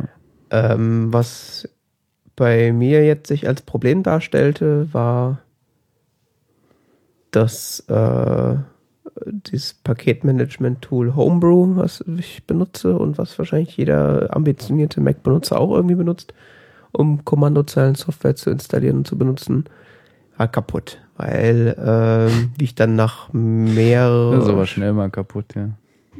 Ja, aber so Ja, du willst gar nicht sehen, wie viele Fehler das bei mir ausspuckt. Ja, Fehler ausspucken im Brew Doctor und nicht funktionieren, das sind nochmal zwei unterschiedliche Sachen. Bei mir sagt er auch irgendwie, da ist irgendwas zu viel. Ich weiß nicht, warum das hier ist, aber von mir aus. Auf jeden Fall ähm, habe ich dann so gelesen, da hieß es dann, äh, ah, der Chat gerade sagt gerade, es gibt schon eine deutsche Version von The Martian. Das würde ich in Frage stellen. Ja. Red mal weiter, ich recherchiere das mal. Ähm, ja, dann habe ich so ein bisschen gegoogelt und dann kam ich so schnell darauf, dass wohl da Homebrew so ein bisschen mit HSIM, Linking, Gestöns, Gebimsel, irgendwas macht, äh, was, Ho was das Time Machine Backup wohl irgendwie ignoriert. Äh, wäre das dann bei so einem Restore von so einer Time Machine Backup nicht wieder mit dabei oder nur halb und deswegen wird's dann, wäre es dann kaputt. Und dann hatte ich ein bisschen Angst, äh, dass ich meinen Computer komplett neu aufsetzen muss. Nee, der, Ma der Marsianer wird veröffentlicht am 13. Oktober als Kindle-Edition und als Taschenbuch. Entschuldigung. Falls ich dich jetzt nochmal. Dass dass ich, entschuldige bitte, dass ich dich jetzt nochmal unterbreche. Ja. Aber kann man ja verlinken. Ähm, Ja. ja. Äh, hatte ich ein bisschen Angst, dass ich meinen Mac komplett neu aufsetzen muss, worauf ich ehrlich gesagt keine Lust hatte, weil das ganze Wochenende so am Arsch gewesen wäre. Weil bis der dann so äh, zur Perfektion wieder aufgesetzt ist, dauert das ja mal so eine Weile. Ja. Ähm, und da habe ich dann nochmal so aus, äh, aus Angst davor nochmal so ein bisschen weiter recherchiert und festgestellt, dass es von den Homebrew-Machern selber ein Skript gibt, um, um Homebrew quasi komplett wieder zu deinstallieren. Mhm. Also so rückstandsfrei angeblich. das gibt's, ja. Ja. Und äh, das habe ich dann laufen lassen und dann war es komplett weg und dann habe ich Homebrew neu installiert und dann ging Homebrew wieder. Und da ich nicht, ich hatte zwar viel Software über Homebrew installiert, aber tatsächlich die Software, die ich aktuell immer benutze, waren so zehn Sachen oder so. Das hast du ja mit einem Befehl quasi installiert. Mhm. Und dann habe ich das schnell wieder äh, gesagt, hier Brew install, zack, bum, peng. Und dann hatte ich wieder alles drauf und äh, das Wochenende war gerettet. Also dann so als Tipp quasi, wenn man dann mal einen Mac neu aufsetzt oder einen Mac aus dem Backup wiederherstellt, aus dem Time Machine Backup, dann äh, könnte es Probleme mit Homebrew geben, die sich dann dadurch beheben lassen, indem man Homebrew einmal restlos deinstalliert und dann neu installiert. Im besten Fall macht man einfach ein zweites Backup, äh, was nicht Time Machine basierend ist. Hey, ich habe Time Machine bisher immer mehr so begriffen als so, ja, da kann man mal eine Datei rausziehen oder so. Aber selbst das habe ich nie gemacht, wie ich das so benutzt habe. Doch, ich schon. Also nicht oft, aber immer mal wieder habe ich das benutzt. Nee, ich habe das tatsächlich, äh, bei meinem alten MacBook war das so, das habe ich ein Time Machine Backup gehabt und ein Carbon Copy Cloner Backup. Und aktuell habe ich jetzt gerade zwei Time Machine Backups laufen, aber mehr so deswegen, weil ich zu faul bin, noch ein Carbon Copy Cloner Backup irgendwie laufen zu lassen. Ja, Ja, ich würde ja gern wieder ein Netzwerk-Backup machen, aber irgendwie weiß ich keine vernünftige Lösung. äh, Dings, äh, Arc. Nee, Das kann Netzwerk-Backup auch über SSH auf andere Rechner. das ist so teuer. Ähm, dann habe ich noch äh, ebenfalls deswegen, weil äh, ich äh, einen neuen Mac bekommen habe und der alte unbrauchbar war, habe ich dann mal so Gedanken über Full Disk Encryption gemacht, weil was ist denn so, wenn man da seinen Mac verliert oder kaputt geht und man den wegtut, aber man die Platte nicht löschen kann oder vergisst sie zu löschen, dann ist ja eigentlich ganz sinnvoll, wenn man eine Full Disk Encryption hat. Und netterweise bietet Apple das ja in-house direkt an, so eine Full Disk Encryption. Ähm, die auch ganz gut sein soll. Und äh, gerade so auf SSD-Geräten soll die wohl extrem effizient sein, auch mit den aktuellen CPU-Generationen. Und dann habe ich das mal angemacht äh, und habe festgestellt, dass man quasi keinen Geschwindigkeitsverlust hat auf einem SSD-Gerät. Also das ist echt faszinierend. Wenn du mal viele Dateien schreibst, dann merkst du, dass die CPU-Last ein bisschen hochgeht, weil dann so eine Kernel-Extension rödelt. Aber äh, so im allgemeinen Gebrauch ist weder die Akkulaufzeit runtergegangen, noch ist das von der gefühlten Geschwindigkeit runtergegangen. Und so die, so der Black Magic Test äh, von der Plattenschreibgeschwindigkeit und Lesegeschwindigkeit statt 700 Megabyte pro Sekunde lesen und schreiben, sind es jetzt halt 699 Megabyte lesen und schreiben pro Sekunde, die die Platte macht. Also das ist einfach quasi Ich- kein Unterschied. Ich habe auch mal recherchiert, weil äh, du hast ja eine SSD Mhm. und ich habe ja noch so, so, so drehende Scheiben. Mhm. Ähm, das soll bei den, bei den MacBooks mit den neueren Core-Prozessoren äh, auch keine Rolle spielen, ob da, ob da eine SSD drin steckt oder eine Festplatte. Ähm, Ja, ja. also es soll auch bei Festplatten nicht großartig die Geschwindigkeit beeinträchtigen, weil eben das Prozessorenfunktionalität ist und Ja, ja, nee, das äh, ist ja, ist da mittlerweile, diese AES-Verschlüsselung ist ja da quasi in Hardware gegossen in den neueren Prozessorgenerationen. genau. Äh, das, das, soll keine Rolle spielen, ob das mit SSD ist oder nicht. das Problem an der Festplatte ist eher, wenn ein Teil deiner Platte kaputt geht oder am kaputtgehen ist, kann halt sein, dass deine Platte nicht mehr lesbar ist. Ja. Beziehungsweise das, das Aktivieren der, Entf der Verschlüsselung bedeutet ja im Endeffekt, dass die Platte einmal komplett mit verschlüsseltem Inhalt überschrieben wird. Und das kann halt extrem lange dauern auf einer normalen Platte. Also auf die Verschlüsselung, das Ding hat eine 500 Gigabyte SSD drin, die zu 300, äh, 350 Gigabyte davon sind belegt gewesen. Und die komplette Verschlüsselung, also einmal komplett den Inhalt lesen und wieder neu draufschreiben, hat äh, 30 Minuten gedauert. ja, das würde bei mir länger dauern. Gut, ich meine, Nee, ich meine aber so im Betrieb so sagen nee, die ja. Benchmarks eigentlich äh, so, aber Ja, ja, das äh, klar, nee, im Betrieb macht naja, das tatsächlich keinen ich Unterschied. weiß es nicht, bin mir nicht so sicher.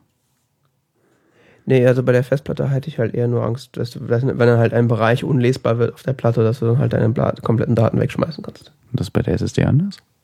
Ja, da, da hast du halt nicht irgendwie Bereiche, die kaputt gehen, soweit ich es richtig verstanden habe. Natürlich. Können ja einzelne SSD-Zellen kaputt gehen. Deshalb, Ja. hat der, deshalb hat ja jede SSD hat ja so äh, einen bestimmten Bereich an SSD-Zellen, die, äh, die noch aufbewahrt werden Mhm. für die Zellen, die kaputt gehen. Okay. Ja, mit der SSD-Technologie, die ist zwar ganz hübsch und nett, aber ich habe es ehrlich gesagt nicht verstanden. Ja, nee, die, die, die SSD-Zellen sind nur eine gewisse Zahl, sind weiterhin natürlich nur eine gewisse Zahl von äh, Malen beschreibbar. Mhm. Und äh, die gehen äh, einen gewissen Faktor kaputt. Deshalb hat jede SSD-Platte ein paar Gigabyte Spare, Mhm. die halt so für so Zellen, die kaputt sind. Okay. Also, detaillierter kann ich es jetzt nicht beschreiben, da würde ich sehr stark schwimmen, aber soweit habe ich das verstanden bisher. Ja. Es ist äh, echt eine ganz, ganz eigenartige Technologie.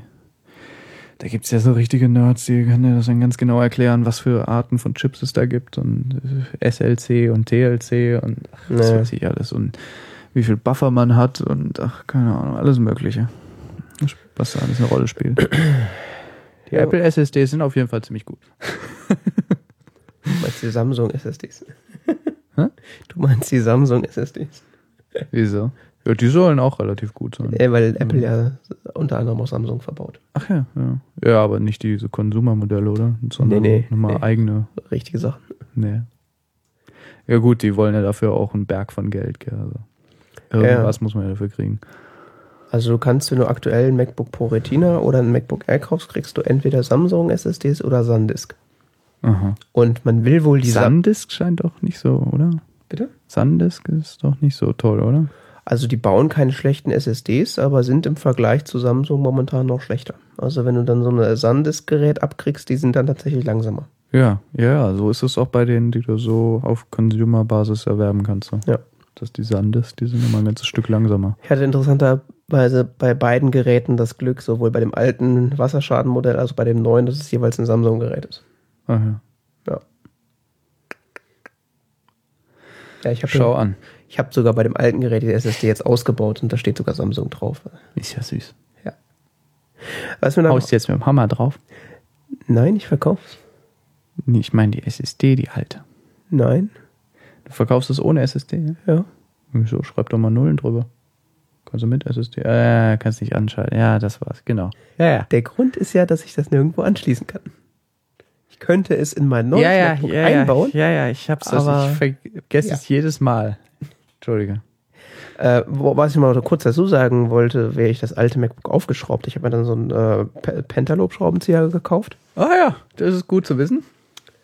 Wieso? Ja, so Dinger hat ja niemand. Falls ich mal sowas brauche, kann ich es mir ausleihen. Warum sollte sowas brauchen? Hast Weiß du, ich nicht. Keine Ahnung. Pentalobe-Schrauben? Nee. Gar- Nee, innen vielleicht, keine Ahnung, was weiß ich. nee. Innen sind eigentlich Torx-Schrauben. Ah, Torx war das, genau. Auf jeden Fall, äh, meckern. Hast du einen Torx-Schraubenzieher? Ja. Auch gut zu. Deswegen habe ich die SSD auch losgekriegt. Ich hatte nämlich mal mir mal Torx, äh, so Bits geliehen. Ja. Äh, die waren kacke. Äh, ja. Mit denen will ich nicht an meinen, wenn ich mal da was schrauben sollte, dran. Naja. Das ist gut äh, zu wissen, dass andere Menschen Aber, Umfeld auch so aber die, die Modelle haben eigentlich keinen, keinen, das hat noch keinen Torx innen drin, glaube ich. Eventuell um Festplatten oder äh, sich selbst zerstörende Batterien zu tauschen, musst du Torx-Schrauben lösen.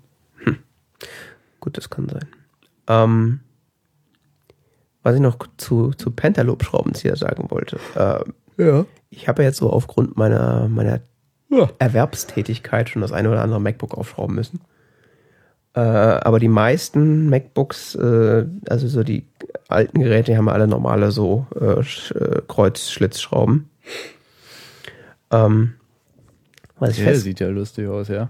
Äh, und es gibt ja dann so Leute, die sagen, äh, Apple mit den proprietären Schrauben, das ist alles blöd. Und iFixit sagt ja auch, das ist alles blöd. Aber wenn du da mal so im Vergleich das benutzt und das aufschrauben musst, diese Pentalobe-Schrauben, die lassen sich richtig geil drehen. Du steckst ja den Schraubenzieher rein und fängst an zu drehen und hast das Gefühl, die Schraube klebt quasi am Schraubenzieher. Es ist eine unglaubliche Griffigkeit, dadurch, dass er so viele, so viele Kanten hat. Der ist so rund. Also Kanten, ja. ja, ja. Nicht Ecken, ja. Also es ist ein unglaublich gutes Schraubgefühl im Vergleich zu äh, so normalem Schrau Kreuzschlitz. Du rutscht viel weniger ab. Ja, Torx soll auch besser sein als Kreuzschlitz. Ja, also das ist echt. Wobei, wobei, man muss auch dazu sagen, man hat häufig schlechte, äh, schlechte Kreuzschlitzschrauben. Also. Das kann Wenn gut du mal sein. mit richtig qualitativen Schrauben und einem richtig guten Schraubenzieher gearbeitet hast, dann das ist ja echt Wunder, glaub mir. Schraubst du Äh, wieso geht das so einfach? so. Ja, aber ich habe jetzt Äh, den Vergleich quasi von Apple Kreuzschlitzschrauben zu Apple Pentalobe-Schrauben. Ich gehe mal davon aus, dass sie sich in der Qualität nicht großartig geändert haben. Mhm. Und die Schraub, die Schraub-Experience ist bei Pentalobe deutlich besser. Also das wollte ich nur mal so dazu sagen, für alle, die immer heulen, dass das so proprietär und blöd. Aber es macht tatsächlich einen Unterschied. Also es ich gehe mal davon aus, dass die Asiaten, die das zusammenschrauben, dadurch bessere Arbeit leisten. Ja, Aber- nee, ich, ich fand, ich fand Talks, also ich hatte letztens mal einen Talks zu tun, ich fand das schon ziemlich interessant. Also die waren, die waren schon ziemlich gut, die Schrauben. Also die, hier, hier auf Wikipedia steht auch optimale Kraftübertragung und so. Das, Ja. das merkt man schon in, irgendwie ein bisschen in der Hand. Naja. Ähm, dann wollte ich noch ein kleines äh, Kommandozeilentool Schluss. warte, warte, Kapitel. Ja. So, jetzt. Dann wollte ich zum Schluss noch ein kleines Kommandozeilentool äh, äh, so empfehlen. Ähm, für alle Leute, die gerne mal äh, speedtest.net benutzen, um mal so die, ähm, die Verbindungsqualität äh, zu, so in der Bandbreite zu testen. Gibt es ja nicht schli nichts Schlimmeres als, als die Webseite speedtest.net, weil er sehr flash und ist blöd und No, ist furchtbar, die Seite. ja, und da gibt es ein Kommandozeilentool, das heißt speedtest-cli. Kann man sich über Homebrew installieren und bestimmt auch über andere Packet Manager auf anderen Systemen. Und das macht im Grunde nichts anderes als die Webseite. Das heißt, wählt so aus der persönlichen Sicht den nächsten Server aus und äh, macht dann einen Speedtest und gibt einem dann die Daten.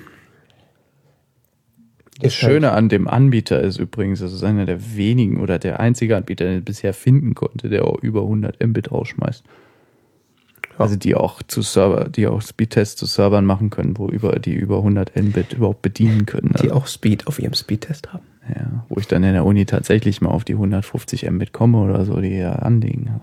Ja. Ja, das ist nur so eine kleine Tool-Empfehlung für Leute, die sowas mal brauchen. Und damit sind wir dann auch schon am Ende. Was ist schon? Wir haben jetzt so fast, wie lange haben wir jetzt auf der Uhr? Viel zu lange. Zweieinhalb Stunden. Das ist eigentlich gar nicht so viel länger als sonst. Aber man müsste ja auch nicht übertreiben. Äh, die Shownotes und äh, alle Informationen so zur Sendung, wenn man das denn so live hören möchte, äh, Informationen dazu, gibt's auf unserer Webseite czeit.org. Da kann man uns auch flattern und äh, sonstige Nettigkeiten per Kommentar hinterlassen. Ähm, und wenn man uns denn noch äh, weiterhin verfolgen möchte, dann kann man das über immer noch app.net, Twitter, Facebook und so weiter tun. Da heißen wir normalerweise T-Zeit Podcasts. Und äh, individuell kann man uns natürlich auch stalken äh, auf diversen Netzwerken, hauptsächlich app.net und Twitter. Ähm, da heißt der Johannes Herbstrevolver und ich bin der Netzzwerg. Und wir haben auch Webseiten, äh, herbstrevolver.de und jandavid.me. Hast du schön gesagt. Tja. Und äh, damit sagen wir Tschüss bis zum nächsten Mal und hoffen, dass es äh, dann regelmäßiger jetzt wieder Sendungen gibt. Vermutlich in zwei Wochen. Vermutlich in zwei Wochen. Drücken wir Daumen. Bis dann. Bis dann. Tschüss. Ciao.